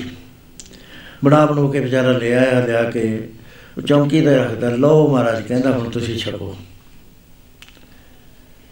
ਤੇ ਉਹਨੇ ਕਿਹਾ, ਉਹ ਦੇਖਦਾ ਰਿਹਾ, ਕੁਛ ਨਾ ਉੱਥੇ ਆਇਆ। ਉਹਨੇ ਕਿਹਾ ਪੰਡਤ ਪੜਦਾ ਕਰਦਾ ਹੁੰਦਾ, ਹੋ ਸਕਦਾ ਇਹ ਪਰਦੇ ਚ ਖਾਂਦਾ ਹੋਵੇ, ਸੰਗ ਲੱਗਦੀ ਹੋਵੇ ਸਾਹਮਣੇ। ਉਹਨੇ ਲਿਆ ਕੇ ਖੇਸ ਪਾਤਾ ਹੈ। ਆ ਬਾਹਰ ਬਹਿ ਗਿਆ। ਬਾਹਰ ਬੈਠਾ ਹੋਇਆ ਥੋੜੀ ਜਿਹੀ ਦੇਰ ਬਾਅਦ ਦੇਖ ਲੈਂਦਾ ਵੀ ਅਜੇ ਖਾਦਾ ਹੀ ਨਹੀਂ। ਉਹ ਹੱਥ ਲਾ ਕੇ ਦੇਖਿਆ ਰੋਟੀਆਂ ਠੰਡੀਆਂ ਹੋ ਗਈਆਂ, ਕਹਿੰਦਾ ਠੰਡੀ ਹੋ ਗਈ। ਫੇਰ ਲਾ ਕੇ ਲਿਆ। ਤਿੰਨ ਚਾਰ ਵਾਰੀ ਕਰਿਆ ਉਹਨੇ। ਅਖੀਰ ਰੋਣ ਲੱਗ ਗਿਆ। ਵੀ ਤੁਸੀਂ ਉਹਦਾ ਰੋਜ਼ ਖਾ ਲੈਂਦੇ ਹੋ, ਮੈਨੂੰ ਦੱਸ ਦਿਓ ਜਾਂ ਤਾਂ ਬੋਲ ਕੇ ਵੀ ਆਹ ਚੀਜ਼ਾਂ ਲਿਆ ਦੇ। ਮੈਂ ਤਾਂ ਉਹਨੇ ਕਿਹਾ ਸੀ ਵੀ ਜਿਹੜਾ ਕੁਝ ਤੂੰ ਖਾਣਾ ਉਹ ਸਵੇਰੇ ਸਵੇਰੇ ਤੂੰ ਤੂੰ ਲਿਆ ਕੇ ਦੇਣੀ ਇਹਨੂੰ ਭੋਗ ਲਵਾ ਕੇ ਫੇਰ ਮੂੰਹ 'ਚ ਪਾਈ। ਕਹਿੰਦਾ ਮੈਂ ਉਹਦਾ ਵਚਨ ਤਾਂ ਨਹੀਂ ਟਾਲਣਾ, ਹੈ ਪ੍ਰਭੂ, ਪਰ ਤੂੰ ਨਾ ਪ੍ਰਸ਼ਾਦਾ ਛਕੇ ਲੈ, ਮੇਰਾ ਨਾਮ ਦੇਵ ਦਾ ਤੈਂ ਦੁੱਧ ਪੀ ਲਿਆ ਸੀ ਆ ਕੇ। ਮੈਨੂੰ ਪੂਰਾ ਵਿਸ਼ਵਾਸ ਹੈ, ਤੂੰ ਸੱਚਮੁੱਚ ਆਇਆ ਸੀ। ਤੇ ਇਸ ਤਰ੍ਹਾਂ ਦੇ ਨਾਲ ਪੜ ਲਓ ਪ੍ਰੇਮੀ ਸਾਰੇ। ਪੈਰੀ ਪੈ ਪੈ ਕੇ ਬਹੁਤ ਮਨਾ ਹੱਥ ਜੋੜ ਖੜੇ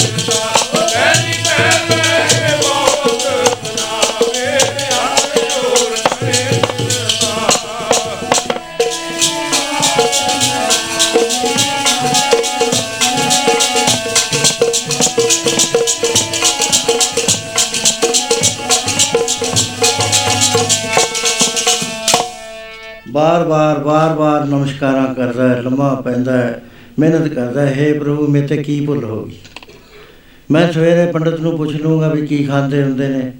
ਉਹ ਤਾਂ ਮੈਨੂੰ ਉਹਨਾਂ ਦੀ ਖੁਰਾਕ ਤਾਂ ਬਣਾਉਣੀ ਨਹੀਂ ਆਉਂਦੀ। ਉਹ ਤਾਂ ਕਹਿੰਦਾ ਸੀ ਵੀ ਜਿਹੜਾ ਕੁ ਤੂੰ ਖਾਣਾ ਹੈ, ਉਹਦਾ ਭੋਗ ਲਵਾਈ। ਬਾਰ-ਬਾਰ ਮਿਹਨਤ ਕਰਦਾ, ਠਾਕਰ ਨੂੰ ਨਵਾਲਕਾ ਹੈ, ਛਾਹ ਰੋਟੀ ਲੈ ਭੋਗ ਚੜਾਵੇ। ਹੱਥ ਜੋੜ ਮਿਹਨਤ ਕਰੇ। ਬਾਰ-ਬਾਰ ਮਿੰਤਾ ਕਰਦਾ ਪੈਰ ਨਹੀਂ ਪੈ ਪੈ ਬਹੁਤ ਮਨਾਵੇ। ਅਖੀਰ ਜਦ ਦੁਪਹਿਰਾ ਹੋ ਗਿਆ, ਡੰਗਰ ਗੇੜੇ ਦਿੰਦੇ ਨੇ। ਖੋਲੇ ਨਹੀਂ ਪਸ਼ੂ। ਉਧਰ ਵੀ ਦੇਖਦਾ ਹੈ ਤੇ ਮਨ ਚ ਕਹਿੰਦਾ ਵੀ ਇਹ ਪ੍ਰਭੂ ਤੂੰ ਪ੍ਰਸ਼ਾਦਾ ਨਹੀਂ ਸਕਦਾ ਮੇਰੇ ਡੰਗਰ ਵੀ ਭੁੱਖੇ ਨੇ, ਮੈਂ ਹੀ ਭੁੱਖਾ। ਪਰ ਮੈਂ ਮੂੰਹ ਦੇ ਵਿੱਚ ਇੱਕ ਕਿਣਕਾ ਨਹੀਂ ਪਾਉਣਾ ਜੇ ਤੈ ਨਾ ਛਕਿਆ। ਮੇਰਾ ਦਿਲ ਡਰਦਾ ਹੈ ਹਾਂ ਵੀ ਮੂੰਹ ਨਾ ਉਠਾਲ ਤਾਂ ਤੂੰ ਰੁੱਠਾ, ਮੈਂ ਕਿਉਂ ਨਾ ਸਿਖਾ ਤੂੰ ਮੇਰੇ ਨਾਲ ਪਹਿਲੇ ਦਿਨ ਰੁੱਸ ਗਿਆ। ਤੇਰਾ ਰੁ- ਰੁੱਸਣਾ ਮੈਨੂੰ ਠੀਕ ਨਹੀਂ ਲੱਗਦਾ। ਰੋਂਦਾ ਬਿੰਤਾ ਕਰ ਸੱਚੇ ਦਿਲੋਂ, ਉਹ ਇਹ ਨਹੀਂ ਪਖੰਡ ਕਰਦਾ। ਵਾਹਿਗੁਰੂ ਜਿਹੜਾ ਉਹ ਕਿਤੇ ਨਹੀਂ ਗਿਆ ਹੋਇਆ ਸਾਧ ਸੰਗਤ ਜੀ। ਹਰੇਕ ਦੇ ਅੰਦਰ ਹੈ ਉਹਨੂੰ ਪਛਾਣਨ ਦਾ ਯਤਨ ਕਰੋ। ਕਾਇਆ ਨਗਰ ਨਗਰ ਗੜ ਅੰਦਰ ਸਾਚਾ ਵਾਸਾ ਪੁਰ ਗਗਨ ਅੰਦਰ ਅਸਥਰ ਥਾਨ ਸਦਾ ਨਰਮੈਲ ਆਪੇ ਆਪ ਉਪਾਏਗਾ ਇਹ ਸਰੀਰ ਦੇ ਵਿੱਚ ਵਾਹਿਗੁਰੂ ਵਸਦਾ ਹੈ। ਇਹ ਸਰੀਰ ਤਾਂ ਵਾਹਿਗੁਰੂ ਦਾ ਸੀ ਇੱਥੇ ਇੱਕ ਭਲੇਖਾ ਪਿਆ ਹੈ, ਅਸੀਂ ਆਪਣਾ ਬਣਾ ਲਿਆ ਵੀ ਮੇਰਾ ਹੈ। ਜੀਓ ਪਿੰਡ ਸਾਰੇ ਵਾਹਿਗੁਰੂ ਦੇ ਨੇ। ਉਹ ਇਸ ਤਰ੍ਹਾਂ ਦੇ ਨਾਲ ਜਦ ਐਕਸਟ੍ਰੀਮ ਤੇ ਪਹੁੰਚ ਗਿਆ ਉਸ ਵੇਲੇ ਪਰਮੇਸ਼ਰ ਕੋਈ ਸੰਗ ਦਿਲ ਤਾਂ ਹੈ ਨਹੀਂ ਮਹਾਰਾਜ, ਕਹਿੰਦੇ ਸਦਾ ਸਦਾ ਸਦਾ ਦਿਆਲ। ਸਿਮਰ ਸਿਮਰ ਨਾਨਕ ਪਏ ਨਿਹਾਲ। ਉਹ ਦਿਆਲੂ, ਕਿਰਪਾਲੂ ਪਾਤਸ਼ਾਹ ਹੈ। ਜਦ ਦੇਖਿਆ ਵੀ ਇਹ ਸੱਚੀ ਉੱਚੀ ਉਹ ਕਹਿ ਰਿਹਾ ਉਸੇ ਵੇਲੇ ਪ੍ਰਗਟ ਹੋ ਗਏ। ਗੁਸਾਈ ਪ੍ਰਗਟ ਹੋਏ, ਰੋਟੀ ਖਾਏ, ਛਾਏ ਮੂੰਹ ਲਾਵੇ। ਦੇਖ ਲਓ, ਲੱਸੀ ਵੀ ਪੀ ਲਈ, ਰੋਟੀ ਵੀ ਖਾ ਲਈ। ਮਹਾਰਾਜ ਕਹਿੰਦੇ, ਇਹ ਬਿਦ ਸੁਣ ਕੇ ਜਾਟ ਰੋ ਉਠ ਭਗਤੀ ਲਾਗਾ। ਮਿਲੇ ਪਥਕ ਗੁਸਾਈਆਂ ਤਾਂ ਨਾ ਵਟ ਪਾਗਾ ਸੋ ਇਸ ਤਰ੍ਹਾਂ ਨਾਲ ਮਿਲਿਆ ਕਿਉਂ ਭੋਲਾ ਪਾਇਆ ਗੋਬਿੰਦ ਮਲਾ ਚਲਾਕਾਂ ਨੂੰ ਤਾਂ ਮਿਲਦਾ ਨਹੀਂ ਹੈ। ਇਹ ਮਨ ਚੰਚਲਾ ਚਤਰਾਈ ਨਾ ਕਿਨੇ ਪਾਇਆ? ਚਤਰਾਈ ਨਾ ਪਾਇਆ ਕਿਨੇ? ਸੁਣ ਮਨ ਮੇਰਿਆ। ਚਤਰ ਹੋ ਕੇ ਜ਼ੋਰ ਲਾ ਲੋ ਜਿੰਨਾ ਲੱਗਦਾ ਰੱਬ ਕੋਈ ਅਣਜਾਣ ਆ। ਉਹ ਪਹਿਲਾਂ ਹੀ ਜਾਣਦਾ ਵੀ ਅੰਦਰ ਤਾਂ ਇਹਦਾ ਖੁਸ਼ਕ ਪਿਆ ਉਤੋਂ ਉਤੋਂ ਗੱਲਾਂ ਕਰਦਾ। ਉਹ ਅਰਦਾਸ ਨਹੀਂ ਸੁਣਦਾ ਉੱਪਰ ਕਿੰਨੇ ਹੀ ਘੋਟਵੇਂ ਸ਼ਬਦ ਲੈ ਆ, ਕਿੰਨੇ ਹੀ ਵੱਡੇ ਚੀਜ਼ ਲੈ ਲੈ। ਉਹ ਜਦ ਸੁਣਦਾ ਉਹ ਤਾਂ ਇੱਕ ਚੀਜ਼ ਸੁਣ ਲੈਂਦਾ। ਹਾਥੀ ਕੀ ਚਿੰਗਾੜ ਪਲ ਪਾਛੇ ਪਹੁੰਚ ਤਾਏ ਚੀਟੀ ਕੀ ਪੁਕਾਰ ਪਹਿਲੇ ਹੀ ਸੁਣੀ ਜਾਂਦਾ ਸੋ ਐਸਾ ਜੋ ਪਰਮੇਸ਼ਰ ਹੈ ਉਹਦੇ ਨਾਲ ਸਾਡਾ ਮਨ ਸਬਜੈਕਟਿਵ ਸਬਜੈਕਟਿਵ ਨਹੀਂ ਹੁੰਦਾ। ਉਹ ਆਬਜੈਕਟਿਵ ਰਹਿੰਦੇ ਹਾਂ, ਅਸੀਂ ਐਵੇਂ ਹੀ ਰਹਿੰਦੇ ਆ ਬਈ ਪਤਾ ਨਹੀਂ ਮਿਲੇ ਕਿ ਨਾ ਮਿਲੇ। ਸੋ ਇਸ ਤਰ੍ਹਾਂ ਦੇ ਨਾਲ ਮਹਾਰਾਜ ਕਹਿਣ ਲੱਗੇ ਪਤਾ ਨਹੀਂ ਆ ਪ੍ਰਤੀਤ ਚਾਹੀਦੇ ਆ ਪੜ ਲਓ ਸਾਰੇ। ਬਾਓ ਬਾਓ ਇਹ ਰੱਬ ਪ੍ਰਤੱਖ ਹੋ ਗਿਆ। ਬਾਓ